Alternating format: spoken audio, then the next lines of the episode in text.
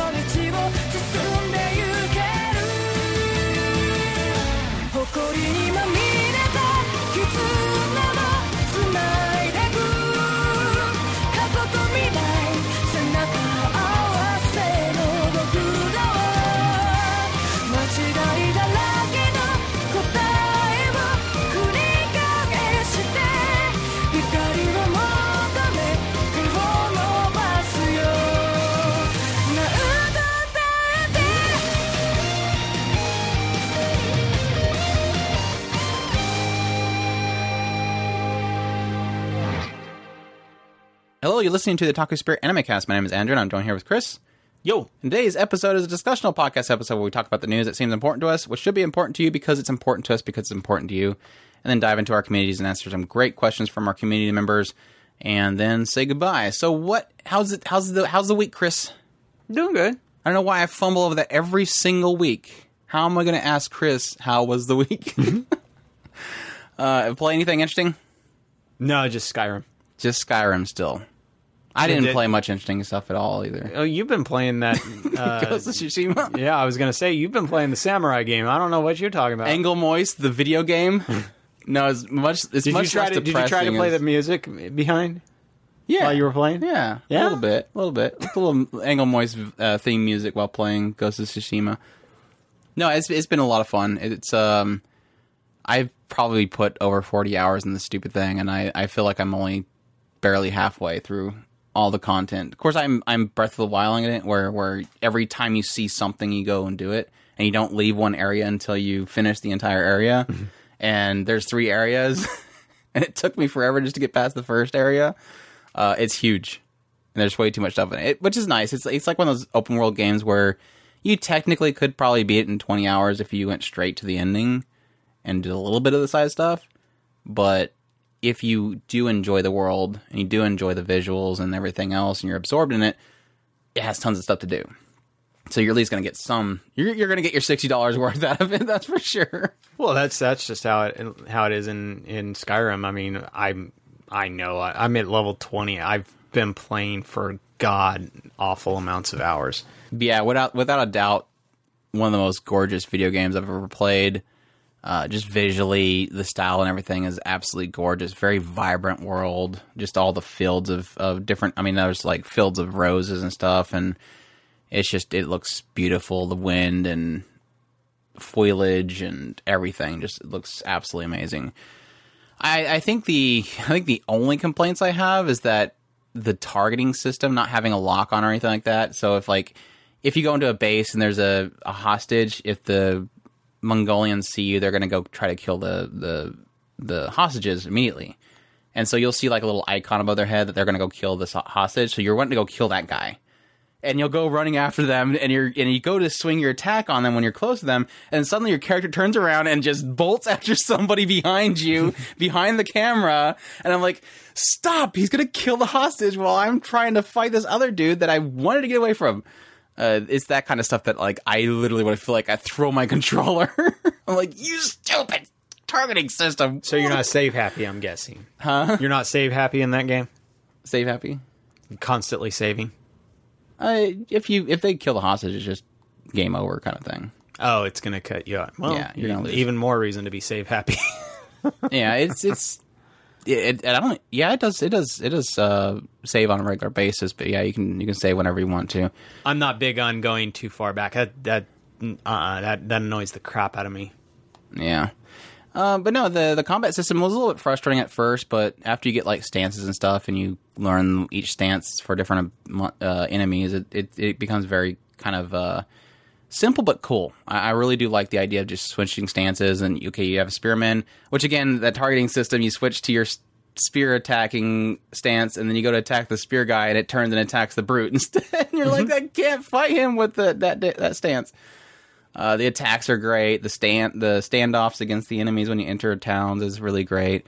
Um, aesthetically, it's just very great. It's a cool setting. It's a setting that I, you know, being an anime fan, uh, fan of Japanese culture, it's obviously something that I've always looked forward to. I mean, we've we've been looking forward to Assassin's Creed Samurai game for the longest time, and we technically now have it, and it, it looks probably a thousand times more beautiful than what you know they would have done with Assassin's Creed. I mean, Assassin's Creed games are good looking. I mean, last one I played was Black Flag, of course, but and that one looked you know great when the PS4 first came out. It was like one of the first games I bought. Um, but this one's like just on a whole nother level, and the attention to detail and all, all that kind of stuff. The the cultural stuff in it, they they did a fantastic job. I mean, Japan's praising the heck out of the game, even though the West hates it. It's, well, certain groups in the West hate it. Yeah. it's, it's like one of those uh, you you're doing it wrong over in the West, and then over there they're like, "No, this is fantastic. You guys did an incredible job." Uh, I remember somebody said something to the effect of like, uh, it was it was uh, Shuhei Yoshida. He was like, uh, "This game does an incredible job of depicting the Japanese uh, time period they did," and somebody replied saying, "Actually, it has a lot of historical inconsistencies." And it's like, well, yeah, we had to take you know creativity liberties to make it an interesting game.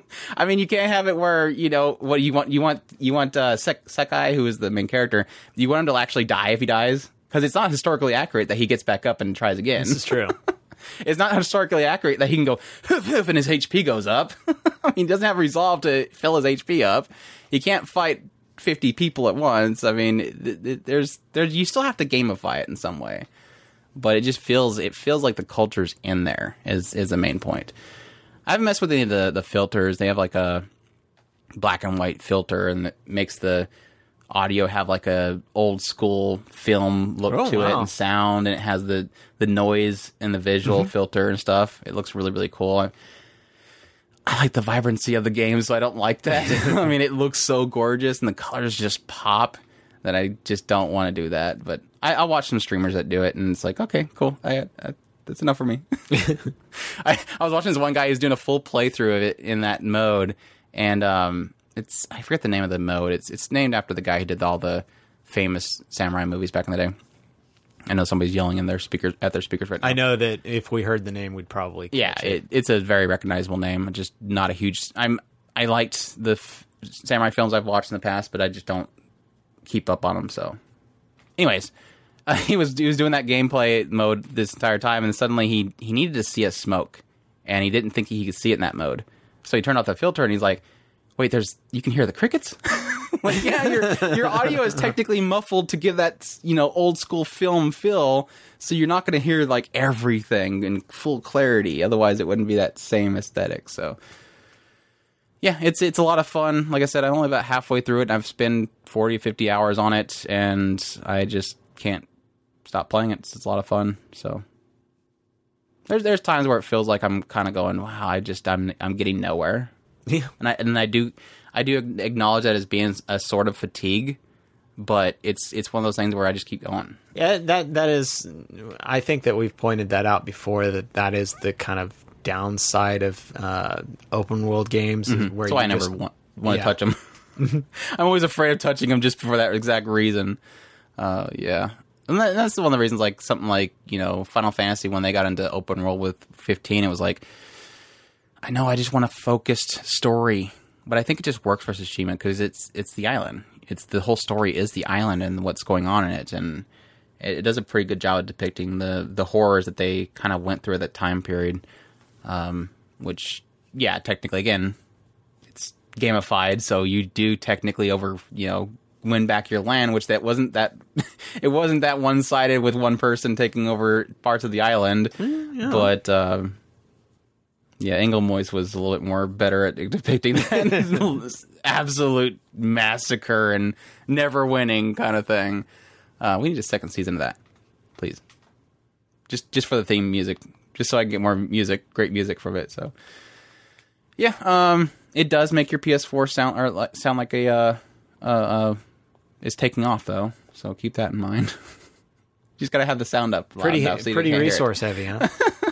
Well, the PS5 or PS4 Pro is is just kind of in general trying to push a lot of high fidelity HDR and and graphics, and it shows. It's a beautiful game. So maybe for some people, it'll be something they'll just wait for the PS5. That way, hopefully, that one doesn't sound like a, a, a jet engine taking off. Probably have better load times too. Well, I'm I'm blown away by the load times on that. Like I cannot believe fast traveling takes like three to four seconds. It's like that's that's one of the other reasons why it makes it so nice to play such a huge, vast open world in that game is because like with again I mentioned to you before Skyrim where you're like I need to go over here and suddenly you have a you know 15 to 20 second load time and then you're like okay I'm there. Crap I went to the wrong place. Click 15 or if you die and you have to wait 15 and 20 seconds this one you die and it's like again 3 to 4 seconds. Like how does this how does this do this? It doesn't make any sense how this loads so fast uh, I know you said that just to get me to say that No, actually, I you forgot the but- conversation No, we had a whole conversation. no, I did. I, I do remember the conversation. I, I I kind of afterwards I caught myself and went, "Crap!" I just handed him a. another points darn I wanted him to hate the game I mean, after all, I, I just get around uh, the load times in Skyrim by just downloading the Open Skyrim mod, and I just walk into the cities, and I don't have to have a load time. I still Yeah. have load time in, when I go into actual houses, but oh it doesn't open up the houses too no, it doesn't open the houses. oh It just I opens figured you got around it by getting an SSD. I, That I too. that was a big reason why it works so well on the PC. Was like, yeah, you want to play that game on PC so you can have SSD and it loads a lot faster. yeah. Because that was the thing. Because I think I played Skyrim originally on a on a console and then I played it on a PC and I was like, oh wow, it's it's much better, much Yeah. better. Not just the mods, but and of course, the more mods you put in, the more longer the load times take again. So you're kind of counterproductive. got some almost 300 mods on this game. crazy, crazy. and Uh, it still no. does. It still does. Every once in a while, it gets a little bit framey, but that's usually when. It it wasn't until I actually downloaded a massive uh, visual upgrade, and that one started framing things. But it's only when it gets really hectic. Yeah, yeah. But no, I I, I kind of really need to finish Ghost of Tsushima, even though I don't really kind of want it to end. Um, do need to get back to Trails of Cold Steel, but then there's also another game coming later on this year, this month that uh, somebody can still send us a review copy of. the Fairy Tale game coming out here soon, and I'm I'm kind of I'm kind of excited for it. I really do want to play that game. But uh, Seems like there Yeah. was something else coming out this month as well. Mm. It was supposed to be at the end of this month. he's looking around all over the place like he's searching his brain. Yeah, I'm searching my brain. I always like that when somebody's searching their brain, they're looking around. uh, yeah, Trails still. I, I- I'm that was like the only thing unfortunate about Ghost of Tsushima is like, man, I technically wanted to finish that game. I was enjoying it, so hopefully I won't forget the story by the time I get back to it. We'll we'll see. But that's it. I think I think that's that's all that's really been been happening. Just keeping up on anime. Watched uh, Gundam Build Fighters the battle the what was it called bat, bat, uh, gun build fighters battle battle something Battle log. no that was one of the ovas on the thing but Okay. it's the new Gundam Build Fighters Blu-ray that that Right Stuf is releasing that has Battle Log, GM's Counterattack, and the uh, Try Island Wars. So, yeah, I did. But yeah, that was a lot of fun. And then, of course, playing Ghost of Tsushima and relaxing. So, I guess that's it. We can, move on to the news that seems important to us. In which we start off with Eleven Arts and Shout Factory have announced that they will be releasing the Wonderland film on Blu-ray and DVD. Of course, this is the title that was known in Japan as Birthday Wonderland. I'm not sure why they decided to change it to The Wonderland because that kind of sounds like something else. Something like something that, like an Alice in Wonderland sequel or something. I wonder if it. Oh, I have a synopsis here, so, so we'll see if it is related to Alice in Wonderland, a Japanese version of it or something. Uh, it's being directed by, uh, or it was directed by Keiichi Hara. It's planned to release on October 6th. And the synopsis is On the day before her birthday, young Akane meets the mysterious alchemist Hippocracy, Hippocrates, Hippocrates, Hip, is it Hippocrates? Who brings her through the base a basement into a yeah, it's gonna as Alice in Wonderland, a fantastical world full of magic and color. He reveals that this world is in danger, and as the Green Goddess, it is her destiny to respond, or uh, her destiny and responsibility to save this world. The only problem, Akane just wants to go home. That's not Alice in Wonderland. She's being taken off to another world. She is being taken to another world, which is kind of and and and it was, and and I bet Hippocrates will be a little bunny rabbit, very likely. and they'll probably be card people I doubt that. and Chester Cat. No, You don't think so? no, Why not?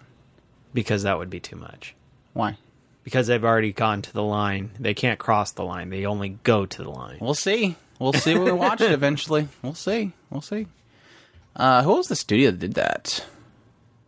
Um, milet did a music for it. That's cool. I need to check that song out. Uh, called Wonderland. It's oddly named.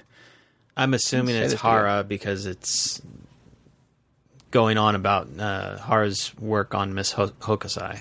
No, that's the Yeah, director. Keiichi Hara. Keiichi Hara is the director. Yeah. I'm saying what the studio was.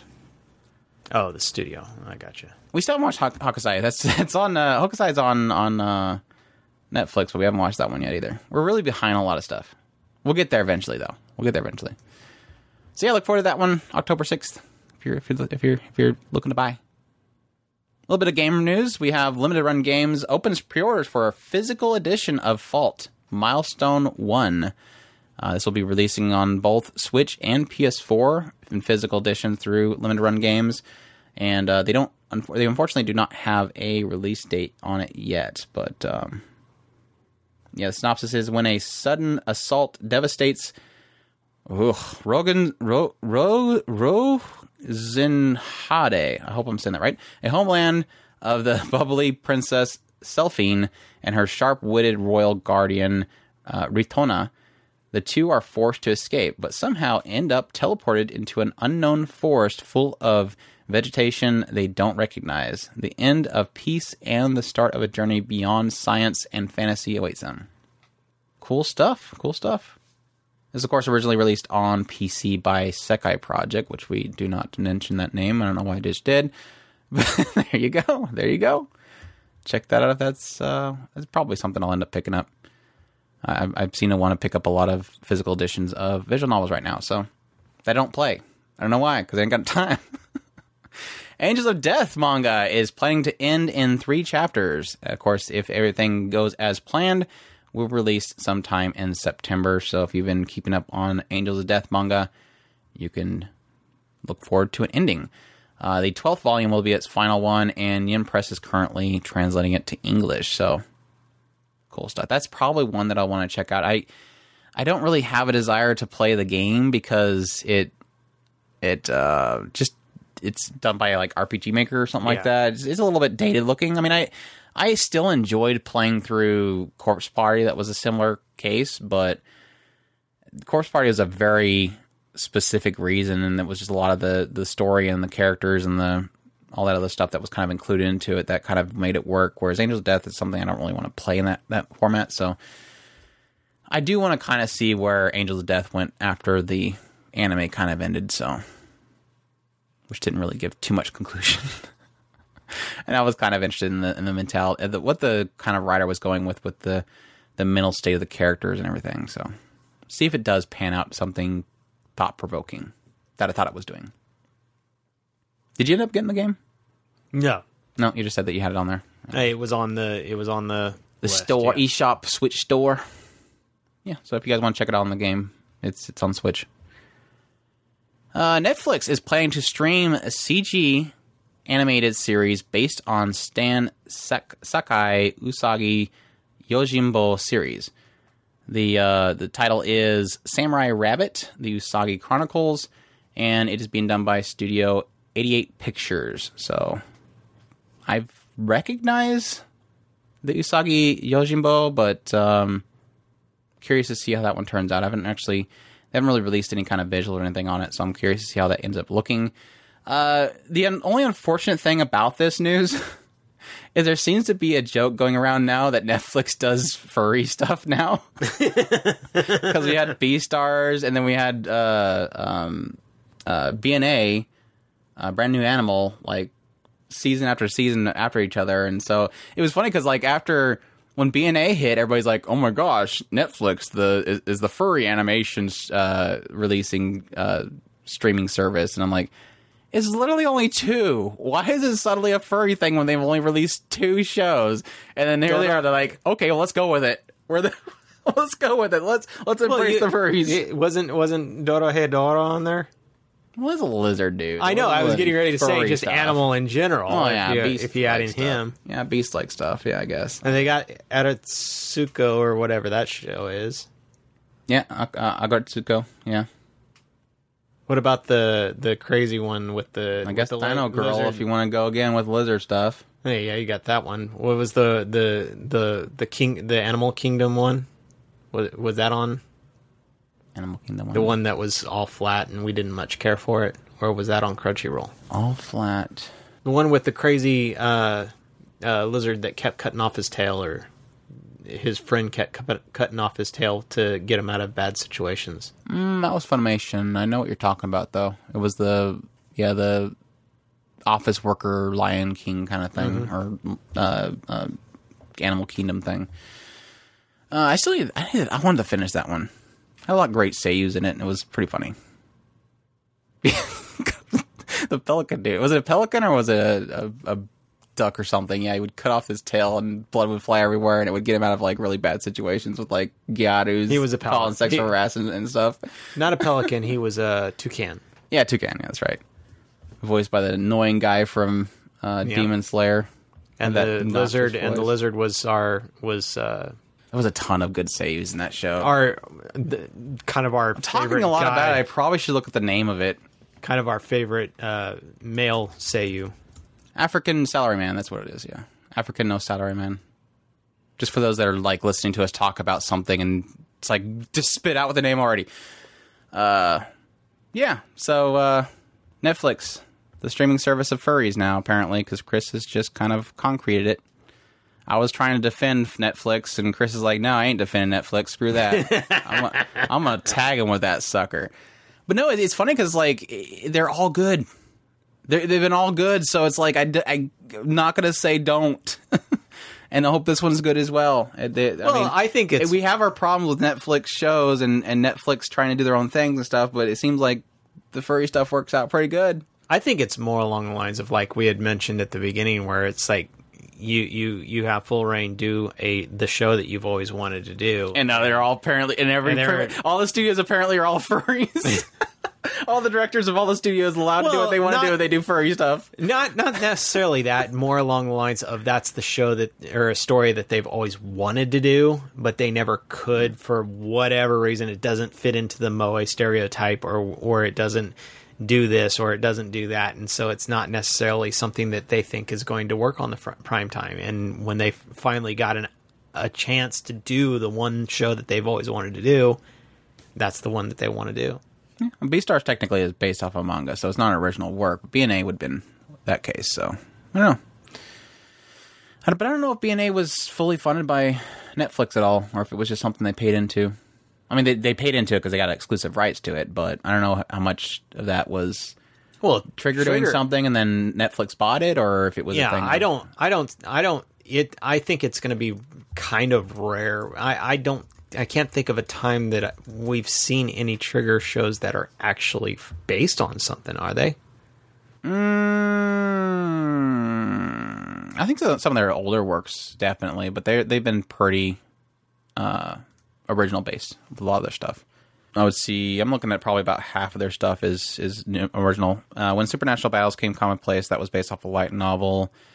CoPro was Darling in the Franxx, and everything else is yeah. Gridman technically is based off the Gridman franchise, but it was their own thing. Everything else is original work, so they are very, very much their own thing. Very unique studio. Yeah, yeah. That's that's um. Yeah, Netflix. Good on you. Good luck with Usagi Yojimbo. Hopefully, that turns out to be fantastic.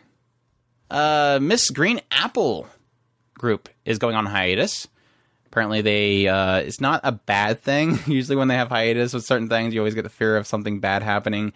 Uh, they stated out that they were they had just ended their first phase, um, and they're planning on going independent with uh, you know leaving their current uh, management company, and they are preparing for phase two, whatever that is. So I'm guessing phase two is just them being able to do more stuff and not have as much holding down from their previous management, maybe. So unfortunate because Miss Miss Green Apple does some pretty awesome music, but uh, hopefully get some more music going in the future. So Penguin Random House is planned to release a new translation for Kiki's Delivery Service. Kondo- Kadono's Kiki's Delivery Service. So for all those that are looking for a new translation of Kiki's Delivery Service, the novel, look forward to that in the future. Oh, the novel. Okay. I was going to say that's a very different uh, artwork. Artwork on the cover does not look like Studio Ghibli's Kiki's Delivery Service. What is going on here? Is this some kind of knockoff? Uh, yeah. But yeah, that's that's pretty cool. I never really had a desire to look into that, but um, very interesting. I, I I thought that I I my limited knowledge because I never really looked into it way back then, but thought that Ghibli just made Kiki's Delivery Service. I didn't actually think it was based off a novel, but um, if you're looking to look into the novel, that's a that's a cool little option there. Um, I'm actually curious if there was more done with the novel series than the actual show or the the movie itself, because I imagine. Imagine if there was multiple books, then it was probably much more than just what the movie was. But um, cool stuff there. If you're if you're looking for that, that's uh, I don't know if there was something wrong with the original translation. I know that there's a lot of uh, difficulties in translation and, and interpretation of what is done. So there is technically a lot of weight on who translates it and how well they translate in a way that makes sense or does a good job of interpreting what's happening. So cool stuff. Cool stuff. HBO Max is getting more anime on August 4th. That includes The Promised Neverland, Aldnoah.Zero, Inuyasha, Mob Psycho 100, and Madoka Magica. So a lot of titles from Crunchyroll uh, being added to their service. So cool stuff there. If you have HBO Max and nothing else, it's good to have more options available to you. I'm always, always, always pleased by that. Netflix has released a couple of release dates for two titles. Uh, the first one I am extremely anticipating, which is The Great Pretender. I was kind of, we were kind of wondering if Great Pretender would end up being a quote unquote summer release. well, now we know it is technically going to be a summer release. Uh, it's releasing on August 20th. So uh, I believe it's a 23 episode series, and I will definitely be watching it hopefully in time for our reviews of the summer season so that we can let you guys know what we think about it at that time. But yeah, it's it's of course what studio that does that, that did did the Great Pretender. It looks fantastic based off the PVs, and I look forward to watching that on August 20th. You too? Sure. Yeah. Sure. Yeah. Do you remember it? No. I guess not. I was like, I do I have to refresh your memory or something? Uh, the other one that they announced is Aggretsuko season three is coming out on August 27th. So speaking of furry anime, there you go. there you go. Great Pretender is not a furry anime though. I mean, it, it does have a lot of dashing look men with you know dashing hair, but not furries. So There's one girl in, in a bikini in the front. how is that furry? I didn't say it was furry. You just said that there was a lot of guys. I just Oh, happened to oh, point okay. out that there Okay. was That was- a girl in a bikini in there. very weird transition. It kind of caught me off guard there. It's like, yeah, bikinis are furry, definitely. I mean, furries do wear bikinis, I imagine. I don't know that for sure. Just make an assumption. Uh, GKIDS announced cancellation of thea- theatrical screenings of Children of the Sea for August. So this is uh, something that's probably more COVID related, but they do plan on doing a theatrical release later. Uh, but the good news is, if you were planning on watching, buying the Blu-ray or DVD, you can still watch it on September 1st because they're still going to release it on September 1st. So they're not delaying the physical release because of the theatrical delays, which I think is good on them. I am, I mean, that's something that I would definitely see most studios doing. Whereas, like, if they want people to see the theatrical release before buying it, it, it's kind of a double dip thing that they're kind of avoiding with that. But I know that most people that do theatrical viewings, yeah, for the most part, you're wanting to see it first chance you can get. But there's also a thing about most theatrical people wanting to see it because it's a theatrical setting and getting with other people and going and watching something together rather than popping a Blu-ray into your TV. So, because some TVs do have Blu-ray players. Sorry. Those are useful sometimes. Yeah. Miss miss the old days of those gigantic DVD players installed in the bottom of TVs. I didn't have a DVD player. I had a PS2. Attached to a TV. Yeah. Really? Mm-hmm. When was that? A long, long time ago. Long, long, long, long, long, had long, a long, had a big old long wire that went from my TV to the the PS2. That's not that's not attached to it. I don't care. It was attached through a wire, okay? No. No. Sorry. Can't go with you on that one. Can't go with you on that one. Uh, the official site for Aria, the theatrical project, posted a teaser trailer for the Aria theatrical project. Uh, the video reveals the title Aria. I'm going to butcher this. The Crepusculo. Crepusculo? I'm guessing the Crepusculo. Some crazy thing I can't pronounce. Anyways, it's spring 2021 opening date for this new theatrical release. And of course, the studio will be JC staff. So if you're a big fan of Aria, you probably already know this this trailer's out there. But uh, if you don't, go check it out. It's fantastic. I believe it's on the YouTube channel for. I have no clue what that says. it's on YouTube.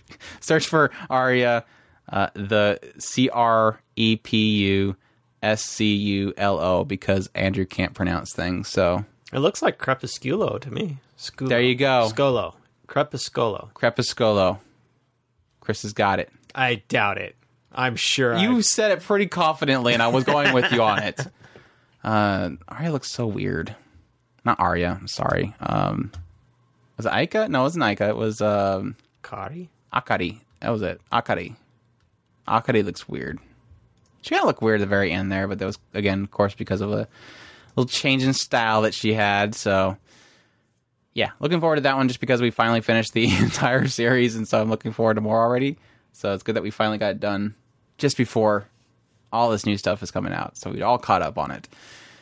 Uh, Spike Chunsoft has announced that they are taking over publishing rights or publishing duties for Danganronpa series. So, for those that don't remember or know, uh, here recently, NIS America has been pretty much stopping all distribution of a lot of the Danganronpa series. Mainly because they lost the license on it, so a lot of the listings on different stores and stuff are disappearing. Well, Spike Chunsoft is taking over that, and um, look forward to more stuff in the future from them. It seems like NIS America is stopping everything. how are they, how are they still afloat? I'll be curious to see what they do with this. This is that's actually pretty tech.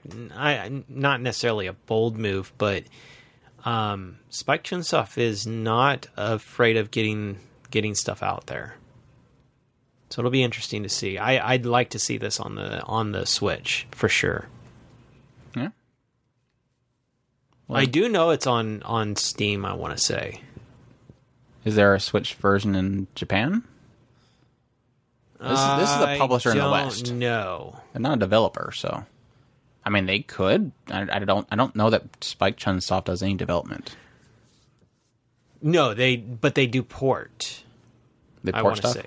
I want to say they port stuff. They have ported stuff. Okay, we might we might we might need somebody to confirm that. Don't take that for Yeah, 100%. I'm not. uh, Chris does not follow everything uh, game. Well, no, that, then that's right now. that's my whole point. Is like I, I know from an anime standpoint, NIS America is like just dipping, like they're out of here. Like they've they've stopped everything. A lot of their stuff is just going to standard editions, and they're just not republishing certain things.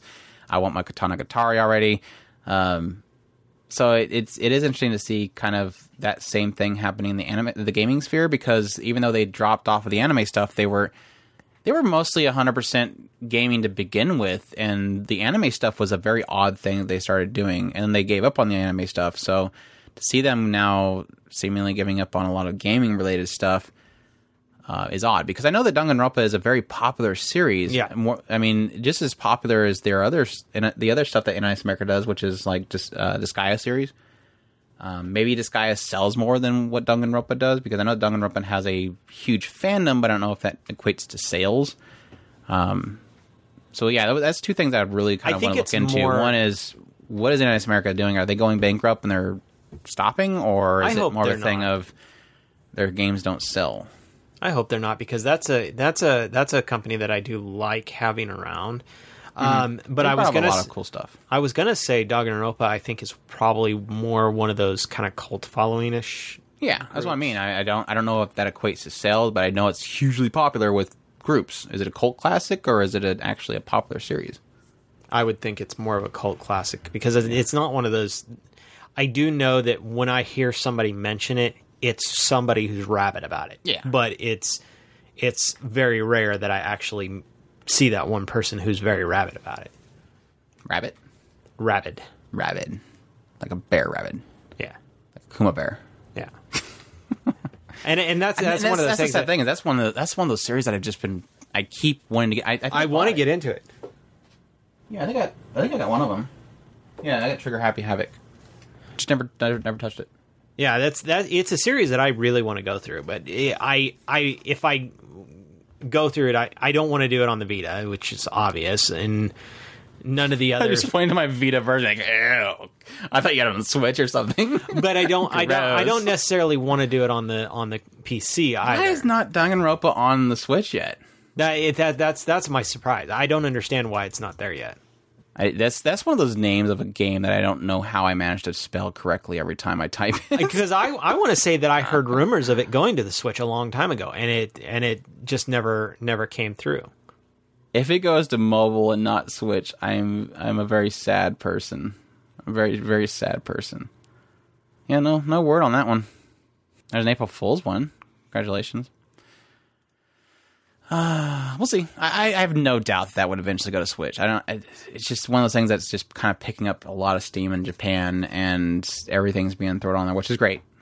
That's just seemed like one that I would would have happened a long time ago, especially with the trilogy stuff they've been releasing on a regular basis for Danganronpa. I mean, eventually you're going to do another trilogy release and throw it on that one too. So we'll see, we'll see. But that's um very interesting. Like I said, I think the more curious thing I have with that whole situation is what is what is going on with NIS America? Are they shutting down, or are they just cutting a lot of fat, or just not not wanting to really keep licenses going? Who's the is is there a is there a big corporation that owns NIS or is NIS just NIS? Well, it is part of NIS of Japan. Right. It's kind of like you know Aniplex USA, right. which or Ponycan USA is is they they seem like they do a lot over here, and then eventually they kind of drift off. I mean, Ponycan did the same thing. Aniplex is the only one that's kind of like stayed strong. I think it's just because, as much as people hate it, a lot of these a lot of the stuff they do is to make money, and it's a lot of really premium stuff. Right. Whereas in well, in NIS America, a lot of those releases were very premium and they did Mm-hmm. cost a lot of money. Uh, Ponycan again, also another one that did, but Ponycan didn't have a lot of titles. Whereas NIS America didn't have a lot of titles as well, but they were mostly gaming, which was again NIS games. So I don't know. It's a very very curious thing. Maybe maybe uh, Japan's cutting a lot back on NIS America. That's that's the only thing I could figure unless they see and that's the the funny thing. I wonder if they are reevaluating the way that they get stuff over to the the western market. I as much I just had to search bankrupt. It's NIS America bankruptcy. uh, rumor close to bankruptcy a year ago. 2019 in June, talking about shareholders report, bankruptcy rumors follow. I don't know. I don't have the time to really look into it at the moment, but yeah, that's something I do want to look into. Yeah, it's one of those. It's one of those things. It's like I wonder if they're shifting the way that they're er, they're considering serving the the Western market, I- I- and that could have some a lot more bigger implications to a lot of these big name companies who are gatekeepers right now. And I think that they really should re- reconsider the way that they treat their customers. But hey, what do I know? I'm just an idiot podcaster. Don't beat yourself up about it. We've been been uh, preaching about it for the last four years, but hey, the website for Rail Romanesque reveals October 2nd premiere and cast members for the new TV series. Uh, this anime takes place after the events of the game story and will have 12 episodes of five minutes long each. Uh, this is, of course, based off of the video game that was released on Steam uh, here last, you know, it was 2019, 2018 released in, in, in the West. So I'm sure there's some people out there that know what Rail Romanesque is. I don't. but for those that do, I, I kind of want to now because the characters look really cute. It looks pretty much like cute girls doing real, I guess. It's uh very interesting looking. St- I love the style. Uh, the synopsis says for the game, the original game, Maitetsu takes place in an alternate reality in Japan where railroads were the most popular form of travel and transportation. But the difference with these railways is that the trains were paired up with humanoid modules called raildolls.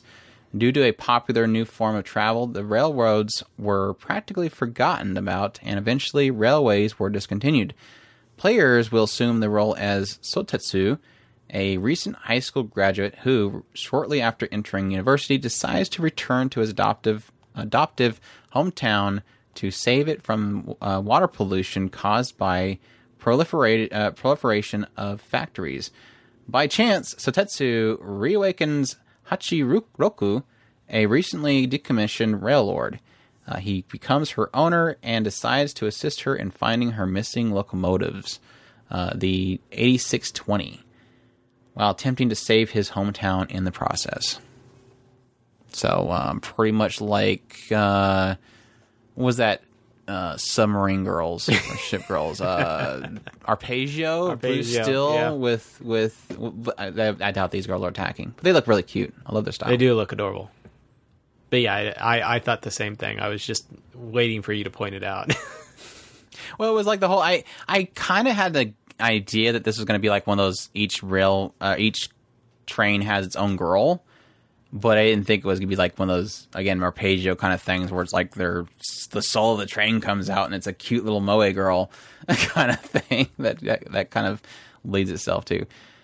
So that's uh that's interesting. I I, I would say that I would want to run and and check out the visual novel uh just to kind of uh, prepare for a series, but it is going to be a short, like not even an hour long short. So I don't know. It, it just seems like it's probably just one of those kind of after stories, little cute little cherry on top type of short to put with it. Like I said, that I love the character design. The character design look great. Now I don't know if the game has character designs like that because I know that a lot of a lot of anime adaptations decide to change the art styles just because the original doesn't look that great. See if I can find some some in- I wouldn't do that if inappropriate I was you. Well, find Prager pictures on Google. Always find the Prager pictures. uh, Google on your Prager pictures, or just fandom in those. Yeah, the art style is definitely different. If this is the character designs here, they look a lot less rounded in the faces and stuff. Still cute, but yeah, not definitely not the style of the anime that's going for. Must change character designers. All right, all right, that's uh cool stuff. Cool stuff. Moving on, we have print novel for the Death March to a Parallel World Rhapsody is going to have a different ending than the online novel series that ended in Oh. March. So you might as well just go ahead and go and re- read all the the, the novels because everything's different now. No, I think it's just the final ending is going to be different. Yeah, but if you were if you were expecting that it was going to be what was in the in the show, then you wouldn't have gone and read the novel. Now you have to go and read the novel because it's going to be different. They're already saying it. No, I'm pretty sure that the web novel and the print novel is the same as the show. No, It's just that- everything's different, Andrew. You have to go and buy whatever it novel- is. You need to re- you need to go and rebuy this. And it's funny because I, I, I, the initial thought for me is like, whoa, what did they do with the ending of the web novel that led them to change the printed ending? like it, I it's what it's a frustrating thing because it's like I was pretty okay with Parallel World Rhapsody. Not the greatest show ever. It's an isekai show. It did have some cool little elements in there. I love the kind of the, you know, he's kind of micromanaging the different girls and helping them get stronger. And that was kind of the the the kind of the element that was within it that said, okay, this is something unique. So I would want to watch it.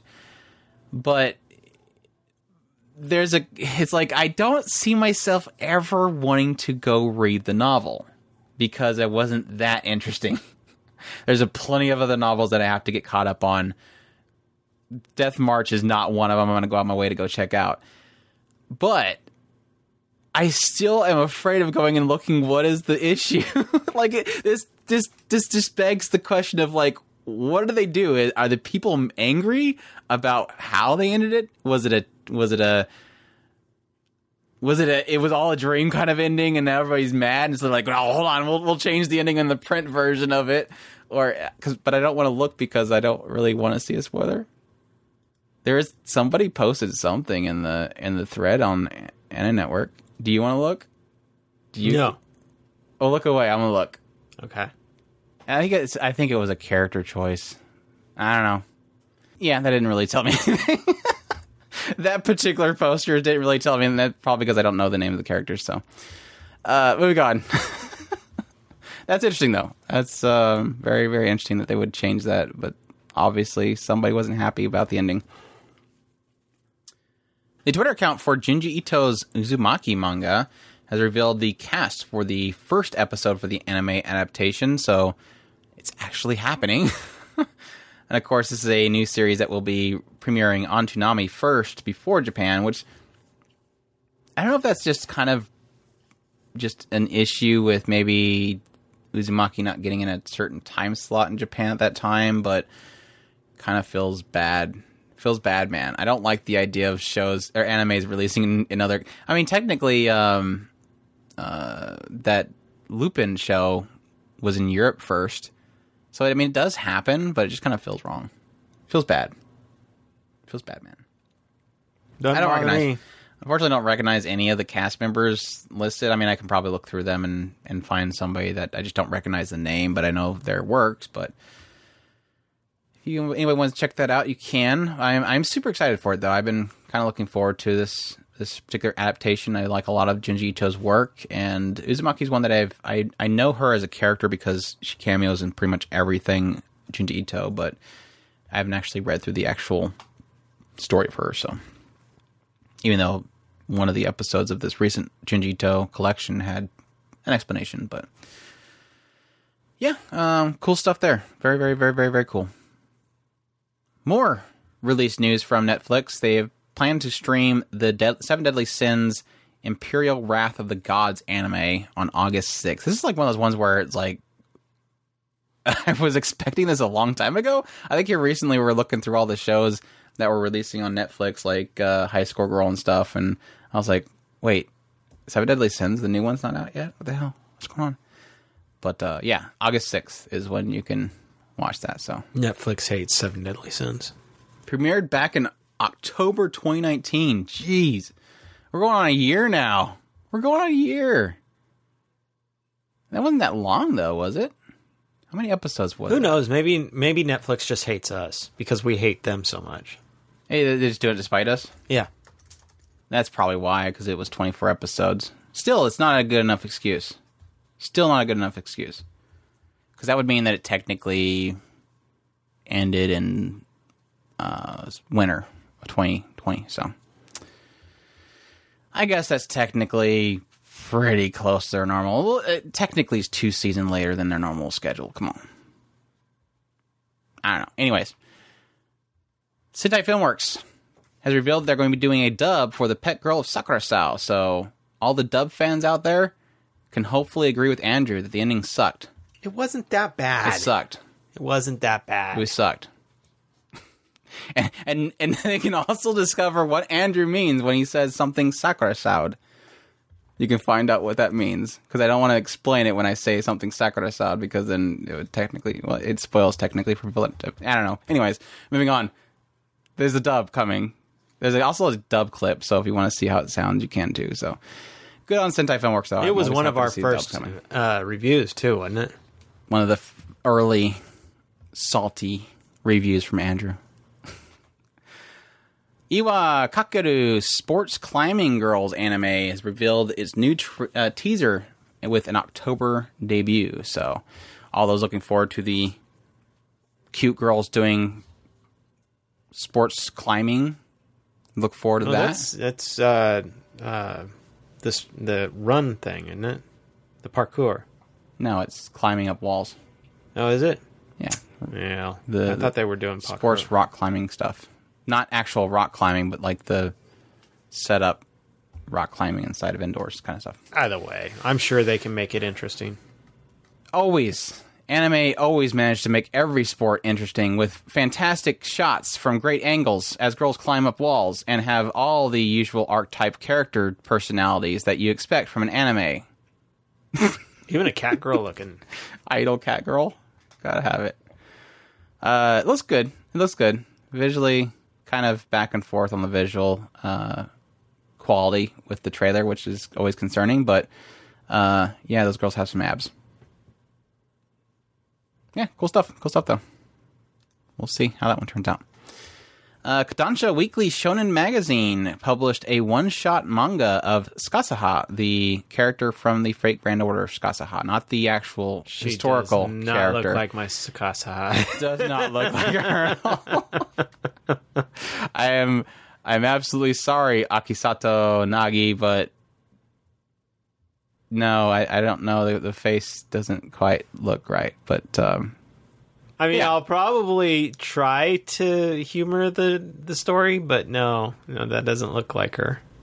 Yeah. Title is Fate Grand Order Oru Bio. Uh, I think I hope I'm saying that right. Uh, yeah, and it's uh, 44 pages long. So if you're a big, huge fan of Scathach, I'm sure you could probably go find that somewhere, or hopefully some company will will bring it over here so we can read it. But uh, cool stuff. Cool stuff for Scathach fans.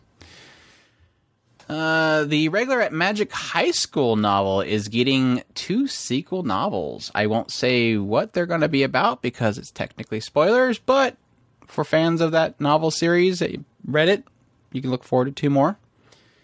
Um, yeah, pretty good little. I guess the a solid release pre coming the upcoming new series, so that's cool.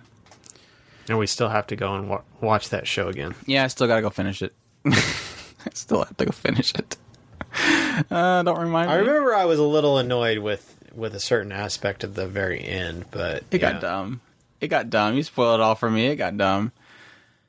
Junji Ito is uh, has confirmed during a Viz panel at Comic Con online they did here recently, uh, the Comic Con at home digital event, uh, that he was definitely, in fact, confronted by Hideo Kojima to work on a horror game project.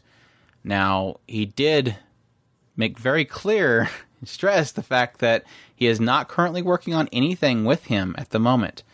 Um, and there's no plans to at the moment. So he's just confirming that he did talk to him. But uh, we all know that that is plenty of reason enough for us to go, where's the game? Where is it at? When is it coming? When is it coming? Every time he gets on a panel going forward, he's going to be questioned. Yeah, that's pretty. Are you doing happened. anything with him yet? Are you doing anything with he, him yet? He, he might as well have just made the announcement that he's going to make an announcement and, and an announcement later that is going to actually, in fact, be an announcement that will uh, announce the game that will announce the final date of the an- release of that date. all I can think of is like just the directive creative potential and visionary of Hideo Kojima with the crazy psychotic artwork and and storytelling of Junji Ito. I thought the same thing. I want it. they they they they would be a brilliant combination but i also see those two as absolute creative heads butting Yeah, I don't think it would ever Constantly. happen. like, do you, do you expect this ever to complete? Like, do you think these two would ever finish anything? But I guess that's the whole idea of if if he brought Junji Ito on, it- no matter what, Hideo Kojima would be the final say in everything. Um, so the hope there would be that Junji Ito would be fine with whatever Hideo Kojima decides in the end. But it's just my my whole mindset goes to I I love Junji Ito for his the horror that he does. It's very unsettling horror. It's not jump scare because it's technically in a manga. You're not gonna you're not gonna change the page and go, oh gosh, it jumped up at me. He's he's he's body horror. He's unsettling horror. He's the kind of grotesque horror that I think if somebody like Hideo Kojima could turn it into another visual presentation, that being in video games, would be incredible, and I would I would eat it all up. So please make it happen. but I will be the first one to acknowledge that he did he did make it very clear nothing's happening. We're not doing anything. Didn't say yet. Just not doing anything. uh, but yeah, that, that's that's fantastic. That's a thing. Really cool. We'll see if anything comes from it. We'll see if anything comes from it. There's another cool bit of news that popped up here probably last this last week, a couple days ago actually. Um, seen a trailer pop up on, I believe, Aniplex ended up posting it, but um, yeah, they're doing a remake of Fate Extra. For those who don't know, Fate Extra was a PSP game, uh, technically ten years ago, because this is this whole announcement was based on their 10th year anniversary celebration of Fate Extra. Um, but they are doing a full remake of the PSP game, and um, the new title will be Fate Extra Record, uh, which is going to celebrate the 10th anniversary. There's no platforms announced for it yet, which is unfortunate. I've been doing pretty good about kind of spreading it across all platforms, Switch, PS4, and PC. So I would this again my assumption that they would be on all platforms, but um, hope it will be on Switch at least for me, please. uh, but yeah, it looks fantastic, and uh, Kazuya, Kazuya Kazuya Niinou is directing it and uh, and doing the planning for the remake. Course, this is the guy that worked on the original Etrian Odyssey, which gives me hope that it will still retain a lot of the more JRPG aspects of it. Which I'm certain there's probably some people that would rather it be more action based, but uh, the original one was more turn based. So, yeah, it looks good. looks really good. It, it literally just looks like the same engine as the original um, Fate Extella they've been kind of using lately. But um, really cool to see that kind of re re realized. I did play. I did play the original one. I got it on my PSP. I think they had a digital release of it. I got it on my PSP and I just at the time didn't really have um, the desire to play through a JRPG at the time, so I kind of let it go. But see that it's got a another release coming up here soon. I would definitely love to check this one out. How about you? Any any desire to get into the Fate Extra series? Very possible. Yeah. I don't know. It's if it it's, gets on Switch. yeah, if it's on Switch. Well, I didn't do the other the Extellas when they were on the Switch, and and you've got both of them, so. Yeah, I think my problem with those ones they they get very they get very repetitive button mashy, and I, I think a, a really in depth story, dungeon crawling, turn based RPG would lot, be a lot more interesting to jump into. I mean, I, I kind of I kind of struggled through the later parts of um, Extella and Extella, just to kind of get the story. I, I really was getting tired of the combat after a while. Uh, but I think I think something that's more JRPG story driven, I think I would be more interested in than a Muso game. to be honest, I don't remember the combat system in the original one, but this one looks a lot more card based. So I wonder if they're kind of drawing from like the uh, the card systems that a lot of games kind of incorporate, where you're kind of selecting the cards and they do different things. Very interesting. Does look very Buster Arts quick kind of looking. There's a Buster, Buster, Quick, Buster, Arts. I don't know if that was in the original. I'll, I'll have to fire up my PSP and see if it still functions. I think my battery died at some point. I have to plug it in and play it. But yeah, that's that's really cool. I, I definitely look forward to that to to see how that turns out. They're, they're using Unreal Engine. Very surprising. I don't know if I don't think Fate Extella was Unreal Engine. I have to look that up. Very surprising. It looks good. Visually, it looks good. Not Tsushima levels of good, but it's getting there. It's there. It's very anime. Uh, this is a pretty cool news. I, I, think we've mentioned this before. I'm not sure. I know that we know that we talked about the fact that Jun Maeda was working on a new project. I don't remember if it was title at that time. I think they did title it. we didn't see anything else. Uh, but yeah, the day the day I became a god, or the Japanese title Kamisama ni Natta Hi, uh, Key, Aniplex, and PA Works, who are all working together on this one, did a live stream where they revealed a new promo for the series. Uh, of course, again, this is Jun Maeda's new original project following Angel Beats and Charlotte. Uh, the PV revealed a uh, September that they're going to do a another PV reveal in September. So look forward in September for another PV for this particular series. Uh, but it was a pretty meaty PV, so I- I'm not really quite sure why they felt the desire they have to do another PV because I mean it was like a good what uh, yeah two and a half minutes almost PV, which is very meaty. Uh, a lot of great seiyus in there already that I'm hearing. It looks very cute. Looks like a lot of fun.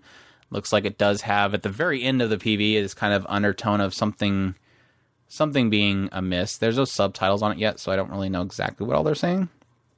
Um, but yeah, the synopsis is one day during Yota Narukami's last summer vacation of high school, uh, a girl named Hina suddenly appears and proclaims herself the all knowing god. Hina announces to the uh, thoroughly confused Yota the world will end in 30 days. Yota then witnesses Hina's godlike powers of prophecy, convincing him that her powers are real. Hina's naive uh, innocence bel- uh, belies her powers, and she decides to live at Yota's home for some reason. Thus begins an eventful summer before the end of the world. So, interesting. We'll see how that turns out. Hopefully, it's not a tragic girlfriend. She'll kill herself in order to protect the world. no, that's coming. It's gonna be something like that. Some tragic girlfriend ending. Jun Maeda, you can't fool us over and over again. It's just not gonna work. Eventually, we're on to you. So we'll see. Uh, cool stuff though. I definitely a great little team there. PA Works does fantastic animation. Like their characters look great. Um, storytelling that's yeah, you can you could say there's it's hit and miss with Jun Maeda, but definitely does some really fantastic work. And of course, Key that always manages to uh, put their money into stuff that makes us cry. I, I totally recognized Tina's voice in the PV too. It's it's Ochaco from Hero Academia.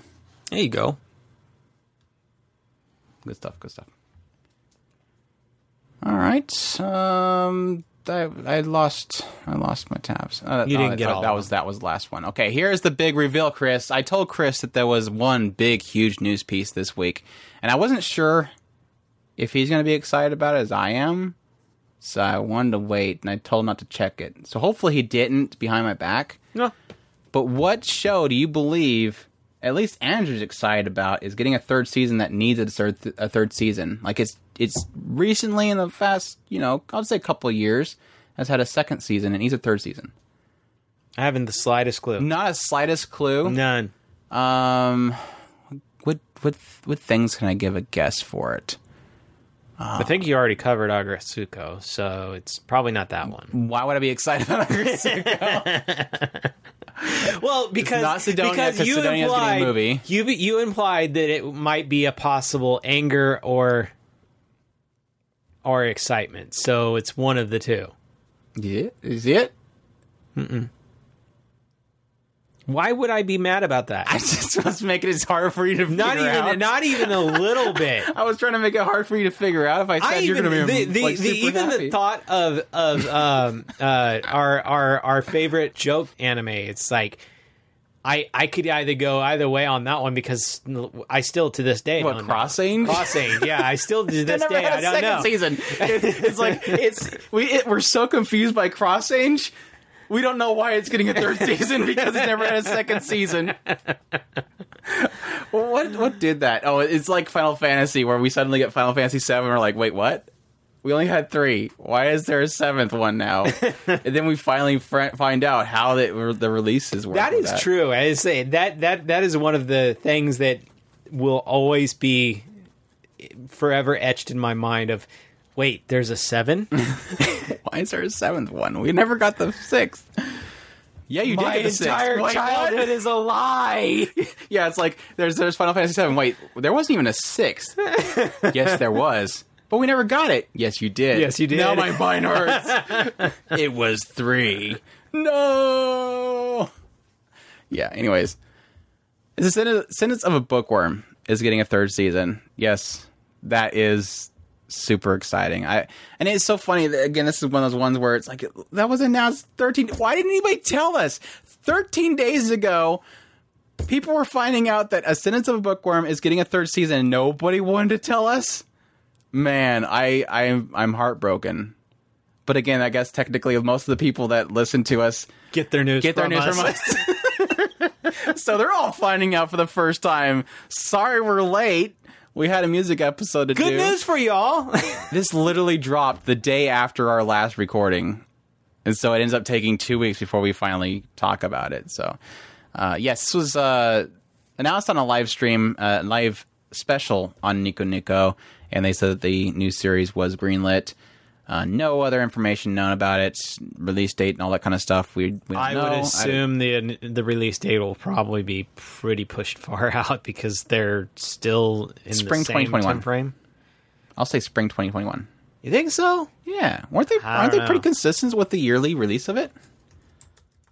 Of a bookworm. Well, uh, not so much that, but the um the novels aren't they like on top of each other right now? No, I don't know. I don't know about that because I I know that the releases over here are behind, but I don't know that they don't have enough content for another book. Seeing if my my release pattern is correct. Yeah, it seems like it was. Original series was fall of 2019. The second season was spring 2020. Yeah, win- win- winter or spring 2021, I think is a is a fair fair statement. But yeah, again, that that really definitely hinges on it. it does does he want to wait until he publishes more? Does it is it something that he already has plenty of content, or maybe it might be a thing where he, you know, has the stuff already planned out and he can easily give it to them to work with. But either way, super happy, super super happy. More more Ascendance of Bookworm is always is always welcome. So definitely cool to hear. Awesome stuff. Definitely brighten my day. So if you have not watched Ascendance of the Bookworms, please go watch it. It's a very fantastic series. Uh, it's an isekai that is, um, it's a it's above all isekais. I mean, it is not going by the isekai tropes. It's going in its own thing, and its its immersion is fantastic. Uh, a lot of weight to certain things. Great characters. I can go on. So there you go. Uh, some quick run through some licenses announced. Uh, Kodansha Comics got uh, is going to be publishing Shaman King spin-off manga digitally, and Yen Press will be doing 8686 manga. That's 86 the number, and then 86 written out manga. Uh, Kingdom Hearts 3 manga, and um, that's that's it for the news. I, I they um, I don't know if I want to jump into that one or do this real quickly. Uh, yeah, let's jump. Let's jump into this. Uh, no, yeah, let's let's do that one. Uh, Microsoft did an event. Uh, did you watch any of the Microsoft event? No, Wasn't I did do thoroughly- the, I did do the the a fast version of the mini direct. Oh, yeah, okay. Um, no, I, I I think that okay. Microsoft events was I, I was going into it knowing I'm not going to be like running out to buy an Xbox because the big thing with them, of course, is that nothing's really exclusive. You can get them on PC, and I'd rather just get on the PC rather than buy another console. Um, we'll say though, uh, some of the more interesting thing I know that we enjoyed State of Decay one. Right. I don't think you ever played two, did you? No, I've been meaning to buy it whenever it comes on sale or something. Sooner or later, I'll grab it. I'm sure. They did a little CG trailer for the third one. Uh, didn't really show any gameplay or anything, but that's interesting to see that they're going to have another State of Decay. And hopefully, they'll have an online co-op that works out the gate. I think that was the selling point of two, and we just never got around to it. It was like we had to mod the first one just to get it to f- very janky work. so you would think that we'd jump right into State of Decay two and, and enjoy that one as co-op, but yeah, never did. Uh, I think probably the biggest announcement of that event, though, for some people, anyways, especially the anime sphere, is that Phantasy Star Online 2, uh, they announced uh, new Genesis for uh, Phantasy Star Online 2. Not a new Phantasy Star Online, but it looks to be like a complete. It's it's like a Realm Reborn for the you know like how Realm Reborn was like a complete remake of the original Final Fantasy 14. They're like taking the original Phantasy Star Online 2 and they're completely revamping it visually and engine wise to a new game. So it's pretty pretty crazy. I don't hate the idea, but this is one of those that I can see that flopping hard. I mean, Phantasy Star Online, I do know it has a cult following, but it's No, no, it's not a cult following. That's like the biggest online game in Asia right now. well, okay. It's in not big over here. I'm talking about here. Oh, yeah, I, I, that's really depends on what Microsoft's seen with their recent release of Final Star Online 2. If they if they seen that it was huge as because you, you know that based on the fact that if you look at the Phantasy Star Online 2 New Genesis website and you see that it's only released on Windows 10 and Xbox, but if you go to the Japanese Phantasy Star Online 2, it's got Switch, PS4, Oh yeah, and Windows. it, it's it's So one of those. obviously, Microsoft has put a good portion into this project. Not maybe they might have said, "Look, we know the Xbox not huge over there, so we'll let them go on other consoles over there." But over here, so you know a lot of the money in this is is Microsoft's, and so you know they're not going to put money in that, and you know that the release of Phantasy Star Online two over here recently was probably a test bed, so they have to see numbers. it's it's one of those that it's I I can, I can see the appeal to it because it's a very attractive game, no matter how you look at it. Eh, I it's I'm not it- a fan of it. I well, I did I did get an I was attracted to it at first when I first seen it, but that was like A long 20 time year- ago. Yeah, it was twenty like back years when it ago. released 10, 20 years ago. And it, That was like, it- what, The last time ago? I seen it, the last time I seen it, it hadn't really gotten that much better. It's it still has an attractiveness to it, but it's still it still feels like it's old. And, Yeah, it's very corridor based. It's it's like Monster Hunter. Mm-hmm. It's like you're going down corridors. It's very you're only your party is going in this one instance. It's it's like an MMO, but all you're doing is going in instances. You can't Right. ever go into the world.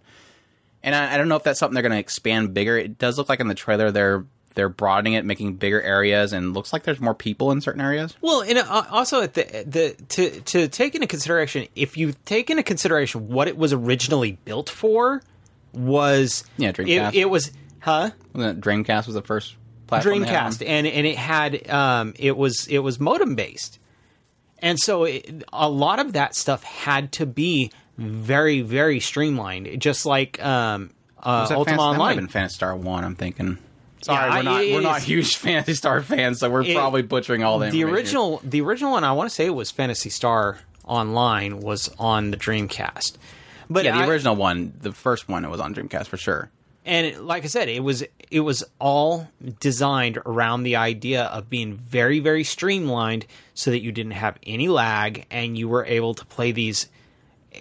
Consider the alternative was Ultima Online, which was Phantasy Star Online. I forgot about this. Phantasy Star Online Two released on the Vita. oh my gosh, I forgot about that.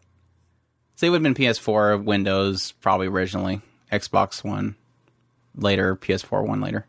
The original So- release was Microsoft was Windows at 2012, and then it went to Vita on 2013, and then PS4 on 2016. for Phantasy Star Online too. Two. Okay. Yeah, so I mean, considering the the the difference in the two games, I mean, Ultima Online was a you know flat kind of 2D ish uh, characters on on flat playing field with an with an overhead view. Phantasy Star was technically 3D, and it, you were playing with um, and trying to get no lag. So yeah, giving a lot of it was ahead of its time technically. I was hoping to see like some kind of uh like sales wise or and, and and profits they're making from. I, I know that I've heard a lot that they, it's a huge moneymaker, especially uh, mainly in Asia, and that's why it's been alive for so long. Um, and it makes sense why they're doing a Realm Reborn kind of thing and just kind of revamping the old thing and just bringing it to new engine, just so they can keep the audience. Uh, but it is a definitely an interesting it's interesting announcement. Like I said, I, I I wonder if I really am curious if when they brought Phantasy Star Online over uh, two over here, was it kind of like a commercial and they already planned and dumped money into their into their pockets in order to get this new one made, or is it a response to how popular Fantasy Online two was when they brought it over? I think it's the former and they're trying to they were drumming it up by having that game brought over first and then they were already planning on doing a, a remake of it but it's interesting no i to correct myself i i don't like and this again this is looking at it now like i don't like how Phantasy Star Online 2 looks. It just looks very floaty, and the characters are kind of just doing weird animations in the middle of the air, and it doesn't look like it's really hitting anything. There's no, it doesn't feel weighty. It doesn't feel like you're hitting something. It just feels like your character's spinning and doing crap, and then the monsters are taking damage.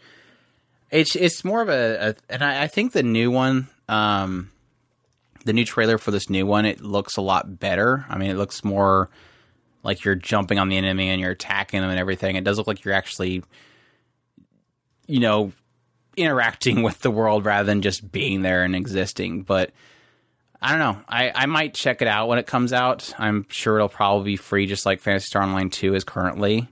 Um, there's a there's a visual aesthetic of it that I do enjoy. I, I don't know if I mentioned that earlier. I do like the the style of it. That's why I was drawn to watch the shows themselves when they released 50 different animated series of Phantasy Star Online 2, which they seem to do on a regular basis. But um, yeah, we'll see. We'll see. It's definitely something I would probably want to check out but it's hard to get away from. It's hard to have more than one MMO, so I kind of just pick one and stick with it. And currently, it's Final Fantasy. So, yeah, it looks it looks cool though. And some of the visuals, I mean, they had like a 4K trailer and everything like that. So they're they're looking to make a very sparky and, and visually heavy game. So, good luck to them on that one. Hopefully, hopefully it turns out good. We'll see. We'll see. I think that was all that was on the Microsoft one that, that I was interested, interested in, anyways. I, it's just not really a like I said, I was going into it expecting that I wasn't really going to have too much um, that I would be actually be interested in. So, I mean, it was, it was a good stream though. I mean, compared to the last one where they like showed zero gameplay, um, this one was actually slam packed full of stuff. So, um, much better than much better than the last conference. And it's in 4K with Mm-hmm. 60 frames per second. The Halo stuff was not a very good showcase. I don't know. I'm sure Halo fans are just stupid excited for it, but I didn't see anything in the footage for Halo that had my interest at all. So, Oh, you did mention the Fable 4. oh yeah, Fable. Yeah, no, That- well, they, no, that they, just, was- they said Fable. I think I don't know if they said Fable Four. Did I say Fable before? I don't know. They're probably just going I to it only Fable. I only glanced at it. I've seen the frog eat the fairy. I knew that was coming. I was like, I seen the I seen the fairy flying. I'm like, something's going to kill the fairy. Yeah, there's there's there's no fable that's nice to something cute. It just Well, no, I, I didn't. Even, I didn't even know it was going to be Fable yet. I just knew that the, it, it it this is Well, going to be get goofy, isn't it? I did have I did have the high the the heads up that it was a fable, seeing as how you technically told oh me. Oh yeah, that's true. Which I'm excited if if you didn't if anybody didn't catch that. That's why Andrew ended up telling me about it. Was because I do like. I, the yeah, I Fable knew that you like Fable, so I knew that you, that would be something you'd be interested in. Yeah, I guess that was that was about it. But um, no, like I said, it was it was a good conference overall, uh, or stream conference, not really a technical a physical conference, but um, they did a good job this time. It's just again, it, it yeah, technically not games I'm going to be super interested, but that's to expect. Yeah, they did have a a Nintendo Direct, and everybody's angry about it. I Um, I I technically I technically am angry about that direct as well. Why? What were you the expecting? only they said it was a mini direct. We, yeah, I mean it was eight minutes. I, that that was I. I technically don't have anything mad about. It's just You I just was- said that you made you I, angry. I know. I should have said I was disappointed with it. I, I kind of hoped there would be more to it, but technically, I didn't even know there was a direct until Andrew mentioned it. So I technically shouldn't be disappointed. Oh, Blind World's already going to Switch. Blind World was an uh, Balan Wonderworld was another one that was on the Xbox One that was kind of surprised. I thought it was going to be NiGHTS. Like I totally thought NiGHTS was coming back, and then it's like some kind of thing made by the guy that did Sonic or something. And I was like, oh, I thought it was going to be NiGHTS, a NiGHTS remake. Well, or something. technically, NiGHTS was made by Sonic Team, wasn't it? It is Sega. It could be, yeah. Definitely has a similar style, but no, this like just a platformer. I was I was expecting like NiGHTS where you like fly around the air and stuff. Definitely the same visual style. Yeah, it did. I'm. I almost guarantee you that was the same, whichever totally nice. Sonic Team or something. I think that's their their department name is Sonic Team or something like that. Either way, Oh. um, the thing that actually stood out surprisingly to me was Shinigami, and strangely enough, um, Yeah, HD I- remake of three Right. And they're also they also did another trailer for th- or five. And, and the the frustrating thing is, I almost want to go through the entire series, but I, I'm at this point, I I just want to get into the series because I know it has a cult following. I And have four over there you can play that I barely touched. on the Switch. No, it's on. It was 3DS. Oh That one that I paid for the super limited edition. I don't even know where my it. 3DS is anymore. Probably in one of those boxes that we never took with a busted battery. with a busted battery. on. I I still want to get one of those uh one of those final models they did of the um the new Nintendo 2DS or whatever. Look really nice, the clamshell type, all that kind of stuff. Really sturdy. Anyways, yeah, I, like I told Chris, I, I I've been hearing a lot of people like hubbub about how short it was and how much there wasn't much stuff in there. And my response was, you would know if you looked into the Japanese one because the Japanese one was probably the reason they did the English one. The Japanese one had tons of stuff. It had Ryza 2 announced in it, which cool, more Ryza. It's always good. I mean, they were showcasing Fairy Tail, uh, a lot of yokai-ish kind of games. They had it was pretty much the same amount of length. It's just they had more stuff in it that was just kind of b-rolled through. And like I said, since that was announcing a lot of the stuff that was in the English one, they were they were announcing the Nocturne. They felt obligated they have to do an English one too. They're just not going to have as much as that stuff move over because nobody cares about a yokai game. They just filled it in with the stupid. WWE. Yeah, a bunch of people being excited about WWE chibi character thing. I, somebody made a good point. I don't remember where it was from. Somebody's like, you know, that would probably been accepted a lot more. Like people would probably be excited for this game if suddenly out of nowhere Mario jumps into the ring and starts, you know, pile driving somebody. It's like use your brand, like use your use your your characters, your IP. Who's not? Uh, who's not totally on board for Andre the Giant? I mean, come on. I will say this: if this functions better than the WWE uh, e games that I've seen that look like buggy messes, I'm sure people will actually really enjoy the game as much as people want to troll on it and say that the goofy uh, having people overly excited playing the game in a studio setting is bad. Um, does it look terrible? So that gets a lot of fun. It doesn't really. Like I said, Andre the Giant and Stone Cold Steve Austin, which I want to see a matchup between Stone Cold Steve Austin and Andre the Giant. That would be awesome. Maybe throw in The Rock. I've been away too long. I don't even know. I, I I remember One particular uh, time that I actually watched it for a while. I did too, but I just don't remember any of it. Like back in the whole cold Rock, days. the Rock and Stone Cold Steve Austin were really big at, during the time frame that I was in the army, and I just happened to have somebody who watched it when I was in the army. Yeah. Uh, that's all the news. Oh, that's right. We have one more discussion to talk about. Uh, so yeah, there's been a big flood of light novel and manga removals from distrib- distributors. Uh, the kind of the earlier sign of this was a Sydney branch of uh, Books Kinokuniya uh, has been re- has removed seven titles after complaints by a legislator in uh, in Sydney. Uh, the legislator claimed the bookstore was hosting child pornography materials. Uh, they didn't specify what, which of those were child pornography titles, but uh, Kinokuniya's VP later confirmed the removal of Eromanga Sensei, Sword Online, Goblin Slayer, No Game No Life, Inside Mari, Parallel Paradise, and Dragonar Academy. And then we had this little Kindle thing that happened. I kind of seen whispers of this happening. Uh, didn't really kind of. I should have paid it attention, but I never really paid it too much attention. I think there was mention of it way back when uh, How Not to Summon Demon Lord was removed from Kindle. But uh, yeah, JNovel uh, president uh, Sam Pinansky uh, stated that he has inquired many times since the first delisting of one of his titles, uh, but was told several times that the they reserved the right to determine what was considered appropriate on the Kindle platform, and that was their response to titles dropping off from JNovel. Uh, JNovel also noted that users can still re-download their purchases, and that the physical releases are still on Amazon, and digital versions are still available on the Japanese Amazon site.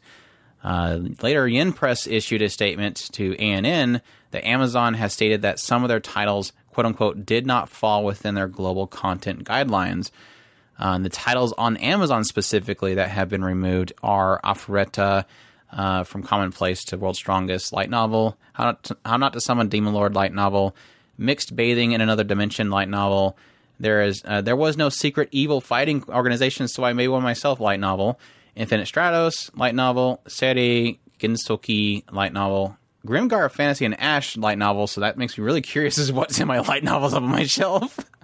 uh, Lazy Dungeon Master light novel, The Greatest Magic Masters Retirement Plan light novel, Clockwork Planet light novel, I Shall Survive Using Potions light novel and manga, No Game No Life light novel, Oreimo manga, and Ero Manga Sensei manga. So, your first thoughts? I think somebody's being overly sensitive. um, because I flat out, I mean, we I have, that, we have, this, is, this is the this is the frustrating thing, and this is that whole aspect of where's the line, because there's plenty of smutty romance novels that are written by Western writers that are on these platforms. So obviously, like what the legislator is specifically pointing out is child pornography as the issue, but there's a the issue between what is what is like uh exploitive and what is creative. And when I see Inside Mari on that list, uh, with specifically the Australian one, that frustrates me because Inside Mari is a that's an that's a artistic perspective of something. Yes, it's gross. That's the point of it. It's a it's a gross look at humanity, and that, and that that's but it is a creative. That that was a great story. It was a very creative and interesting story. Well, and that, and that that's what I was getting ready. I was getting ready to point out is the fact that um, obviously we're being overly sensitive because the closest one. it's hard to defend Aramanga Sensei. I, yeah, uh, Eromanga Sensei. I mean, I you can you could even make the argument technically if you're only looking at the cover of No Game No Life. or Dragonar Academy. yeah, I mean, I know the Dragonar Academy was very ecchi. And and obviously, I mean, uh, little sister is very young looking, and so yeah, you're going to, and half of the pictures of her are pretty quote unquote lewd, and yes, there's suggestive dialogue in the discussions. Now, if you look at that and then put it right next to Inside Mari, yeah, it's going to look pretty bad, especially if you consider what is in Inside Mari. However, the the fact of the matter is is that Inside Mari is not technically sexual in nature. I mean, yes, I mean like like me and Andrew like Andrew was pointing out a few minutes ago is that the funny thing is is yes you could because it is dirty. The way that he discusses this stuff, it's just like um, uh, Flowers of Evil. If you go and go off of the quote unquote idea of the first f- couple of um, chapters, you'll get a very different impression than what it is as a whole. The whole series is about the filthiness in a person, not necessarily. And this is what that particular author is very good at exploring is the filthiness of humanity not necessarily the evil of humanity, just the filthiness, the the taboos per se. You looking at your fan, your Grimgar of Fantasy and Ash. Like I said, I'm gonna I'm gonna assume, especially with uh, Grimgar and Fantasy and Ash, uh, I'm gonna say it's just too much sensitivity of the the out outside covers. Right. That, that's my point. Is that I was going to make is, and this is specifically. I, I, I mean, I can, I, like I said, the legislator point out child pornography with the with the Sydney stuff, but specifically with Kindle, I know whoever's making the decision isn't making the decision based off of what's written in it. Yeah, They're going based off somebody probably submitting a picture. Mm-hmm. So I'm looking through here. The covers. I mean, unless it, it would have been a recent one, huh? I was, I was flipping through. I didn't realize I was flipping through eleven. I'm like, crap! I'm gonna see spoilers. No, the covers are very well. That's that's the most lewd. yeah. Not now, very lewd. what about the the inside the inserts? Well, I'm not gonna flip through that one. That's what I'm, I'm not gonna flip through more than two of these volumes, or I'm gonna run into a spoiler. Yeah, I'd be very very careful. If you get the same spoiler as me, you'd be you'd be pretty mad. I think this is already getting to stuff that I don't know because I just seen a picture of something I'm not familiar with. I'm already So you, well, that's that's just volume two. Did they not adapt like any of this series? am, I already getting new stuff in volume two? I thought the Cobalt stuff was in like four. I'm totally, I'm totally, I'm totally terrified right now. I think this is the Cobalt stuff. I, that looks like Cobalt stuff. Like I said, I'd be careful. If you get that same spoiler, you're gonna be mad. I, I was furious. I, I, that one. I totally wanted to just jump. I think after Tsushima, I'm gonna jump with this.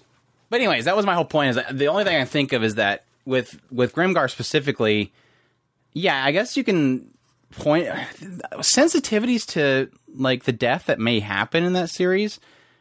I don't see that. Maybe somebody said maybe the the the the hot the the bath scene is more descriptive in this particular one. I was trying to actually see if that was in one of the first two volumes was the was the bath scene and maybe they did an actual uh, visual of it.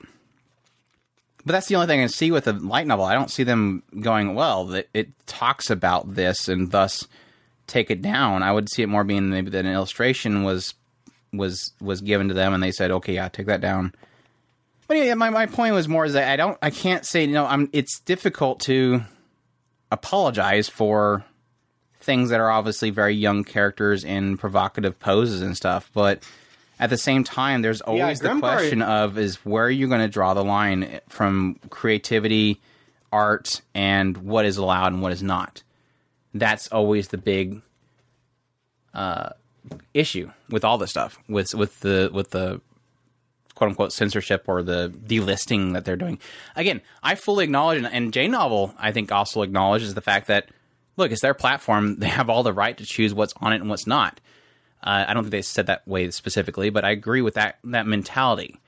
But at the same time, one thing it does does lead me to love the fact that I got these physically and not digitally, uh, because I would be like stuck with eight volumes on Kindle and not being able to buy anything else on Kindle.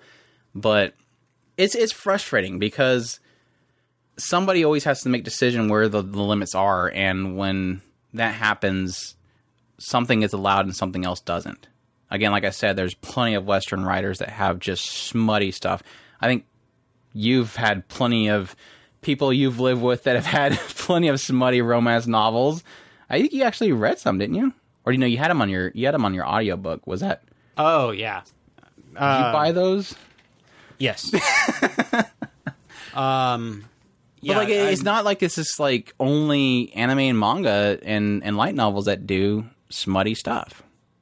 Again, I can't defend suggestive pose of of the little sister from Eromanga Sensei, but I'll I'll fight for Grimgar. Show me what show me what was wrong with that. Yeah, flat out. I mean, I, th- th- this is this is the issue. Is it, it's it's not not so much eh, when it comes to.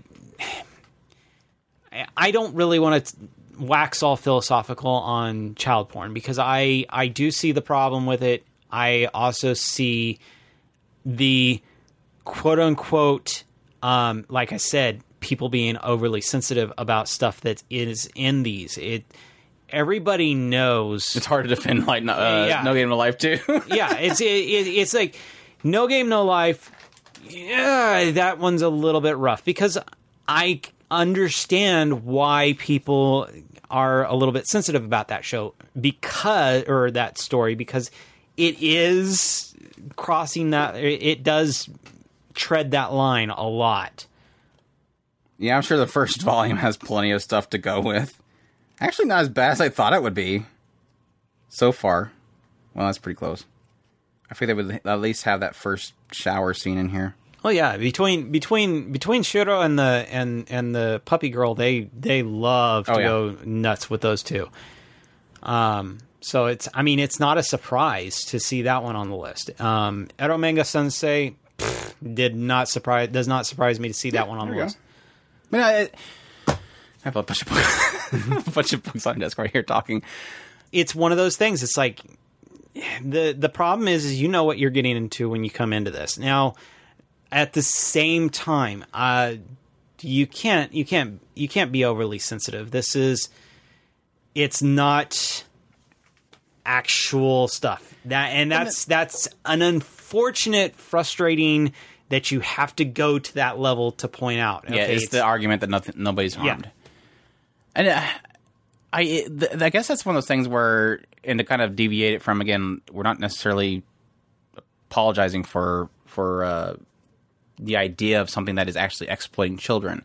That is something that we're you're going going to have to scrub a lot more of history if you're going to do that. I'm sorry, It's uh, it's The- all through it. the um but there is the argument that this kind of makes me less desired again it's not necessarily because i want to get uh, onto uh amazon for removing Eromanga Sensei or something like that. It's more of a thing of this pushes me more towards the idea that i kind of wish that all of these publishers would either band together and create their own platform and not rely on other platform distributions to uh, get their stuff out there. And you've you've acknowledged most of them. I mean, you we there is some of them that do their own digital uh, distribution, but not all of them. And they all technically at this point, this is a good sign they all need to. And I know the only reason they're on Kindle is because more people are going to buy their stuff through Kindle. It's much easier. They don't have to get their own app, and Kindle app does work really well. But it does make me personally less wanting to buy it on Amazon for Kindle because I don't know if it's going to continue to be on there. Obviously, uh, I'm surprised Goblin Slayer wasn't removed from Kindle, and I, it is removed from Sydney, but not specifically from Kindle. So uh, that's probably a matter of time before that does happen. And I've been buying pretty much every uh, chapter they've released. So It's frustrating. I I, I wish that it was a lot more black and white. I mean, what what are you considering? I mean, is it just a okay, I see a little bit of a panty shot on this girl and so therefore shut down the entire internet for it? I mean, come on, people. I mean, what do you what are you considering child porn? Yeah, I mean, I'm sorry. This Well, is- again, you can make the assumption there that it's a lot to do with it, but technically, Amazon hasn't said what is causing them. But exactly. We've only heard what they were pushing Kinokuniya for specifically, which, again, can, I can technically assume that, yeah, how did summon Demon Lord? Probably. I mean, that girl, she was young. One of the demon, the cat girl was technically young. Arifureta has a lolly vampire in it, which the the anime pretty was pretty clear that something happened there, and I'm sure it was more graphical in the light novel. I mean, it's it's obvious, but then there's like things like again Grimgar. Like, if I gotta run into something, like Well, what what are we going with here? well, is this is it again? Vampire Boon Vampire Boon- Boon's been around for 30 some odd years. yeah. And I'm not I'm not saying that that is there there's it that one's Measure everything better. based I off mean, this. Yeah, it's it's it's This is your measuring tool.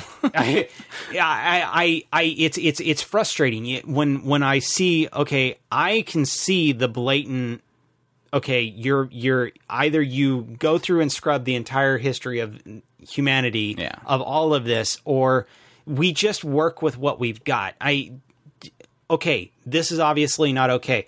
Let them know we wish you would stop doing this because of whatever reason. You're you're if you feel like it's uh, corrupting the minds of everybody, fine. I I get you. It, it- but I- never mind. I'm I'm I'm done because I feel like I'm I'm I'm justifying this Yeah, crap, and I don't want to. it. I'm not justifying the context of what they're talking about and but the context of what they're talking about and what is actually happening is I got to stop. It's difficult when you have like these two elements. Like you you can't defend it because then you're you're you're labeled as you know apologizing for child pornography, but at the same time you want to defend it because you might not go after it because of that reason, but you're going to defend it because of artistic value and and the creativity that the actual writers have. So there's that that element of like, yeah, I can say all day that I really enjoy this story, but yeah, there was this aspect to it that I don't necessarily agree with, but everything else about it was fantastic. Where do you draw the lines, and why does it have to be one side or the other, and why do you have to be labeled in order to defend something? Is the difficulty that comes with that. So, yeah, it's frustrating. It's frustrating, but yeah, like I said, that, that that leans that I guess that's really telling that if you do enjoy these works, try to find as close to the publisher as possible. If you can avoid going through these other distribution rights, because J Novel has no control over. And again, I, I fully respect Amazon's rights to choose what they have on their servers. That's their right. That's their company. But if you want to have this stuff, getting as close to those publishers as possible is the best route to do it because one, it it pays them a lot better, it gets back to the creators better, and two, they choose what's there. They don't have somebody else gatekeeping basically. So You know, I'm gonna say one more thing. no, you said you were done. Look, look. I if you want to go with uh, and fight human trafficking, I'm all for it. This is not freaking human trafficking. I'm sorry. there you go. There's a much better way to fight for that stuff. Uh, there's there's actual child pornography out there that are affecting real children. Uh, yeah, the number one slavery right now is child, human trafficking through sex and everything. So go Yeah, fight and, those that, and that's that's why it pisses me off. Eh, if- flat out. This is you're talking What about two better- different animals. What better way to say something than go, look, we took the money that we made from people buying No Game No Life on our platform and sent that money to this organization that is currently searching and rescuing children from human trafficking. There you go. Boom. Good point, Chris. Moving on. we have we want to get something in here. We're, we're getting late and we need to get some questions in here. So let's jump into Homebound 11. Homebound 11 says, "Hello, glad to be back." If you don't remember me, and I can't remember mentioned the fact that there's no way we forgot about you. um, I used to make those episode infographics back five years ago. I think he was doing it for like his college project. It was really cool. They were they were fun. It's been too long, but I have returned after a much long, uh, much too long hiatus. Well, we definitely noticed that there was no more infographics. I mean, obviously. That was like, why are we? then we used to have these infographics? Who did those? No. uh, glad to see you two are alive and kicking or trying, trying. My question: When I started watching anime in early mid 2010s, I remembered being engrossed with the specific story creators of Gen Urobuchi, uh, did Madoka Magica and Psycho-Pass, and Mari Okada, who did Anohana Nagi no Asukara, uh, and the reputation they were able to make through their original work. Story creations, um, story creators who built a following similar to what we see with uh, mangaka and, or the studio. Original series are a gamble, and I understand. These are business uh, businesses that require revenue to keep their businesses open, and have even a small pre-existing fan base can make a difference between a studio making it next year or not.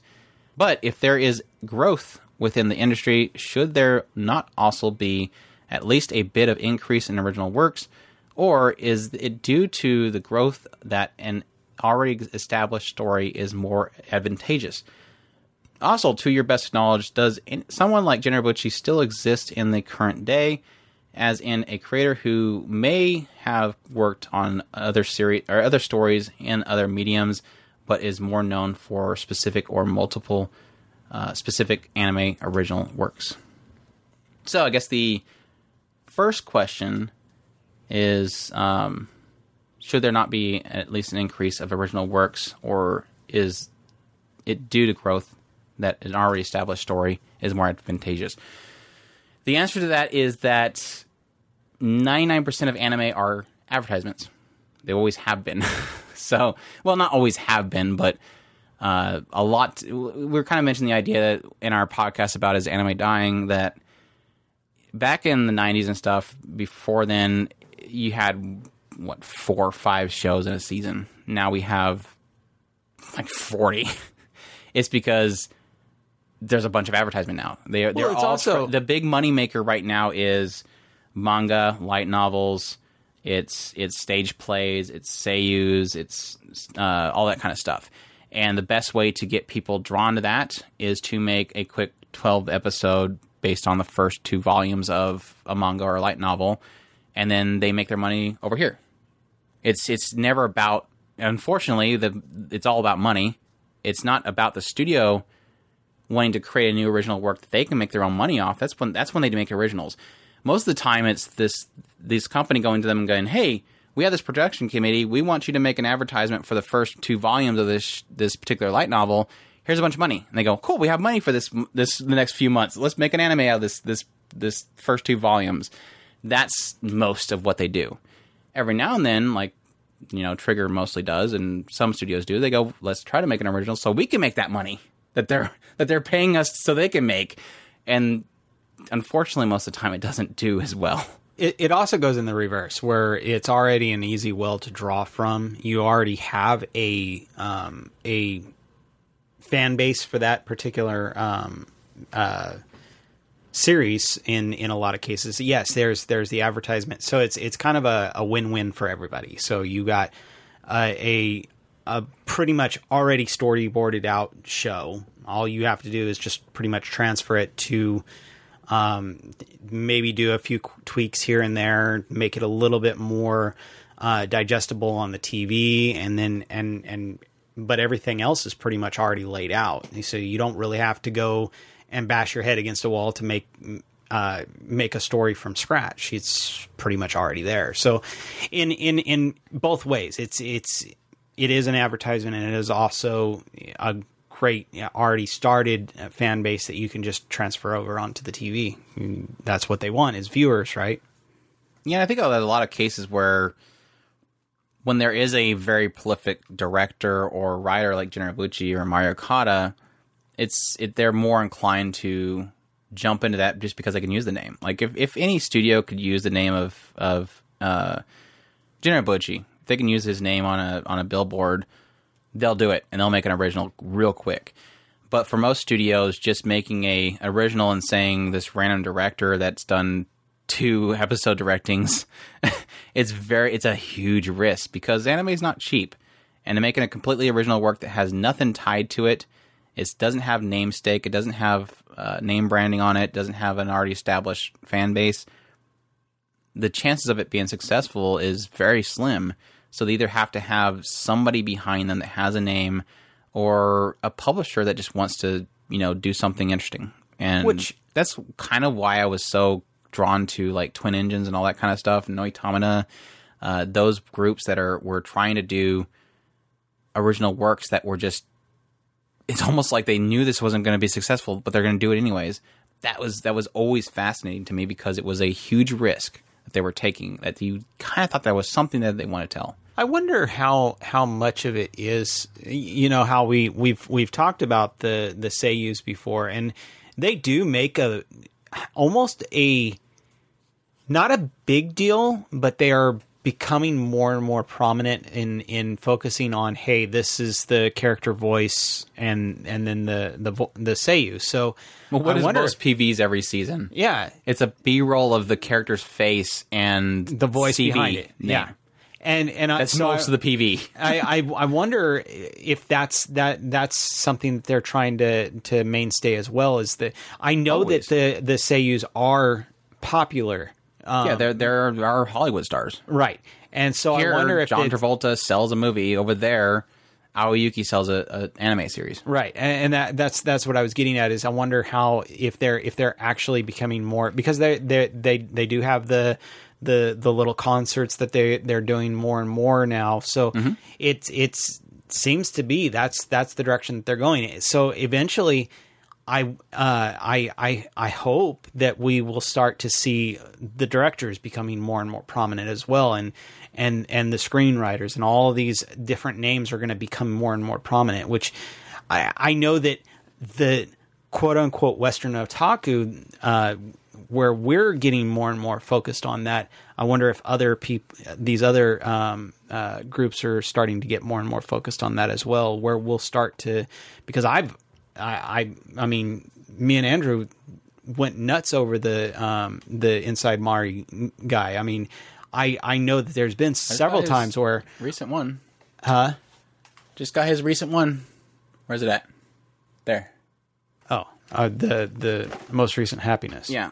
Uh, no, it's Oh, not it's- happening. This is Blood in the Tracks. It's uh, Shuzo Oshimi's new one. Ah, That's Yeah. what I was saying. You have to finish Happiness because I already got the first volume of his next one.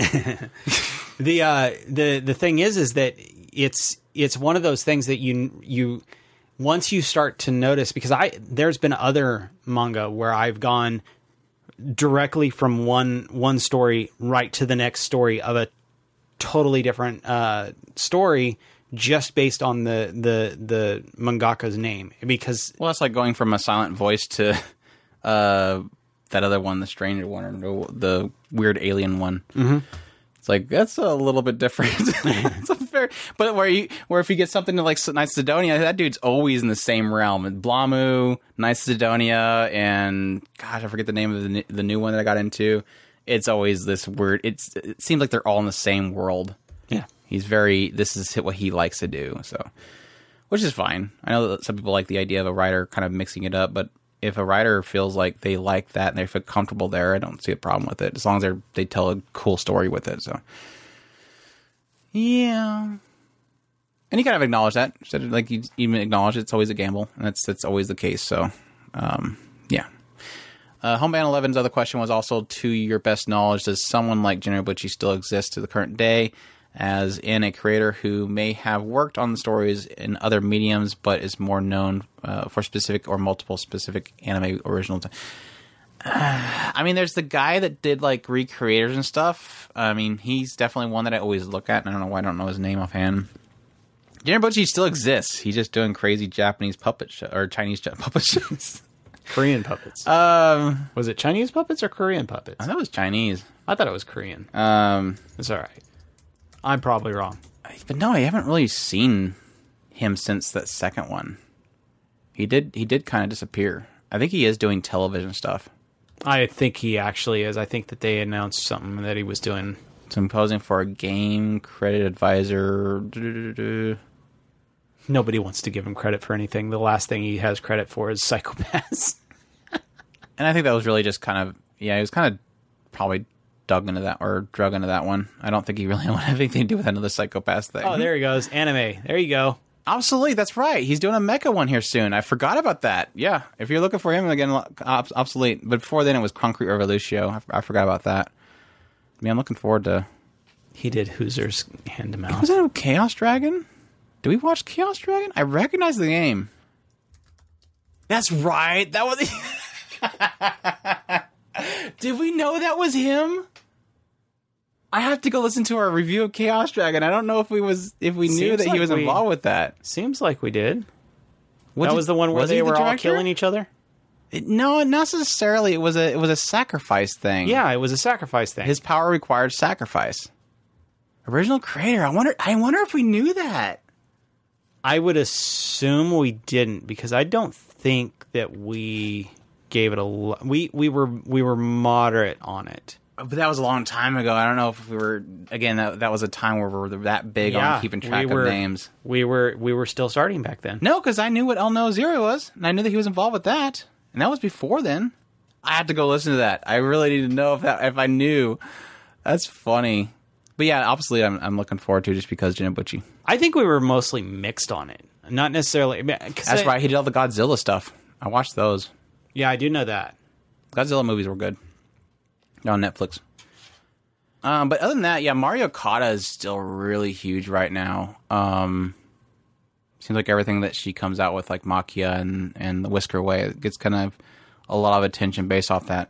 Again, on Noah Zero, um, the director involved with that one does a lot of stuff that gets attention.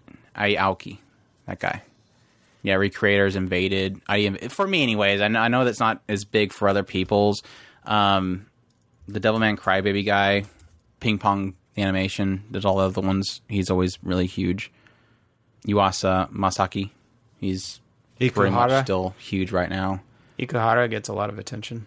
Yeah, and yeah, Yuasa recently did the Japan Japan Sinks 2020, so I'm planning on watching that here soon. And keep your hands off Eizouken. So yeah, some option there. It, it still kind of happens, but yeah, I, I don't. It, it's hard to find, you know, those those big those big names that pop out anymore. It's just, again, you can look at studios like uh, Trigger that really put a lot of emphasis, on their Well, I think there's stuff. there's three directors at Trigger, um, two directors at. This is off the top of my head. Please, if you know that, that I'm wrong, fine, I got it. um, I We're always wrong. I, I believe off the top of my head, Trigger has three different directors that are their main names. There's two at um, which quote unquote they're they're on hiatus for their reasons.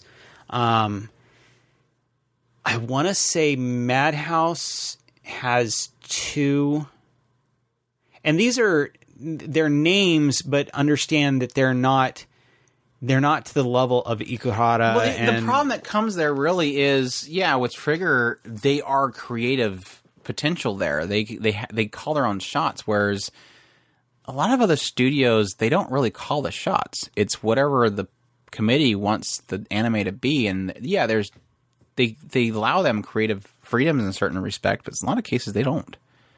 Like with you know Tatsuki and and um, uh, Kemono Friends, that, they let that guy do what the hell he wanted, and he did something that just stood the test of time. Like that that that show broke the norms. But then you have some other cases where they say, "Here's the novel, stick to it.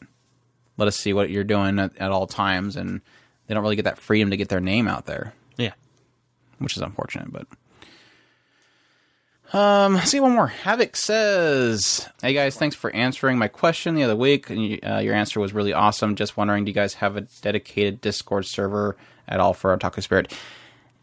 Technically, yes. I'm still messing with the settings on it, but um, yeah, we talked about here recently about possibly doing uh, switching things over to Discord.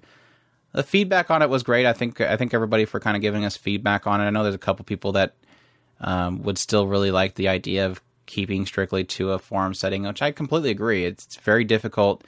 Discord and Discord discussions and forum discussions are completely different. One's on the spot and one is long form.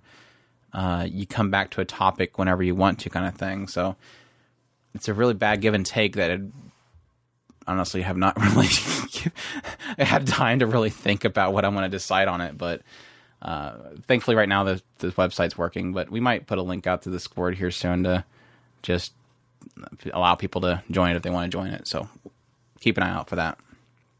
Uh, one more. That was, that was quick. ProdiJoe says, I know you both have full time jobs. How many people that you work with know you have a dedication to anime podcast, a dedicated anime podcast, or just the simple fact that you are very passionate about anime?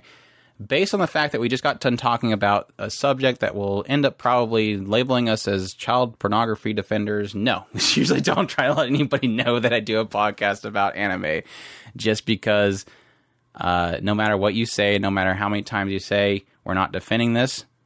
Um, we're defending artistic choice. Um, somebody will turn it into something that will get you fired. So yeah. I try not Uh, to advertise it. the the people at my work do. I mean, they could probably figure it out if they search Google and find me my face on anime, uh, the Crunchyroll Anime Awards, but I'm not going to broadcast it. And if it happens, it happens. the people at my work do know, um, but they only at pretty much at surface level uh, because I've talked about it here and there. It's about it. Yeah, there's a, there's a like two people I work with technically that do know, but they're not anybody high up, so I wouldn't want to spread any higher than that. Even my bosses technically know, but the only one that I was not real sure how I should even bother approaching is the the board, and I that, that that's one group that I technically do not want to know. That's I've, I've told I've told some of the vendors I, I work with um, that I've done it. Probably some of them maybe hopefully listening. I don't know. Um, but no, it, there there is a there's a point where you kind of wonder because I mean I've talked to some people and they're like, oh, yeah, you do podcasts, and like yeah, and they're like really that's that's weird, and you always kind of have to mention like yeah, we technically have like you know 20, 30,000 people that hit uh, an episode, and they're like, whoa, really? That people listen to you? like yeah. we're kind of a thing. kind of a not, thing. not we're not ninja or anything like that or or Doctor Disrespect, but we get we get we get hits. People enjoy it. I'm glad that people enjoy it. It always always it always every single time I look at the statistics and see that kind of numbers, it always blows my mind. It's like to know that that many unique people hit a podcast is like there's got to be something wrong with these numbers. it's like there there can't be that many people that want to listen to us on a day on a weekly basis. They got to be sick of it. And I tell most people, I think it's not really. I think I talked about this with Anime Arcade. It's like I don't necessarily think it's that we're doing. I we did technically get something right, and I think that was that people were starving for people that just want to talk and have fun about anime and not be, you know, super angry about everything that comes out and just bash fandoms. It was it was a, a hole that we've seen needed to be filled, and that's usually how most people find some kind of level of success. But the big question is like always, like, how long does that last? How how long are people going to listen to you? Eventually, you're gonna they're gonna get sick of you, and plus the whole Well- aspect of the the cycle of anime fans where they watch it for three years and they give up, and then are they going to keep listening to you and getting that new group of people coming in to actually listen to the podcast? Um, Well, the, the there there is a there is a vast difference between genuine um, I love anime and Yeah, the the difference between that and eventually you get exhausted with being angry. yeah. We we technically don't get exhausted for being happy with what we like. I they get exhausted from being angry. There's a difference. I mean, I, I, I, find that same level of uh, connection too, because like, no reason whatsoever giving a shout out, but I, I recently ran into a, a Twitch streamer, Maximilian Dood, and he's kind of the same aspect. I just love seeing him get excited about things.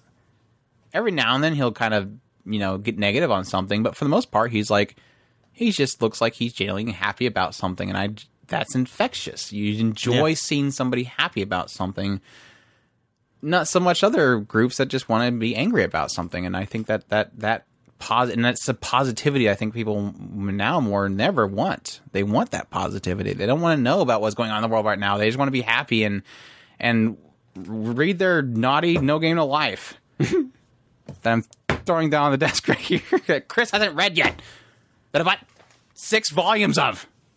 I read through a lot of it. you did? Yeah, I I read on my on your what on my um on my on your pages right here in your face no on my uh Kindle, not not Kindle, uh Nook. I read it on my Nook Why is that on my shelf then? because I wanted a physical copy. Obviously, Taking space that I could put more No Game No Life and our more Grimgar and Fantasy and Ash because these books are too big. So you didn't want me to have a physical copy, Mister I'm gonna- Physical Copy everything. I'm gonna throw those in a blender later. I cannot believe You throw my new game, no game, no life in there, and I'm gonna throw your Grimgars in. it. No, I won't throw Grimgar. I'll throw, I'll throw, I'll throw uh, the what? the Yato Gami stuff. Noragami. I'll throw Noragami in there. What origami did you? What are you doing? What did uh, Shiro do to you? Shiro didn't do anything to me. You did something to me by reading Okay. digital when there's a physical sitting on the shelf. and so you're going to punish Shiro for you know, my you know my how many sin. times I've had to dust this and keep her clean for you? oh my gosh. You learn something new every day about somebody. You buy six volumes of a physical edition and they don't even read it. They read it somewhere else. No, I already had it downloaded. Long before I bought the physical edition. Yeah, I wanted to be legit.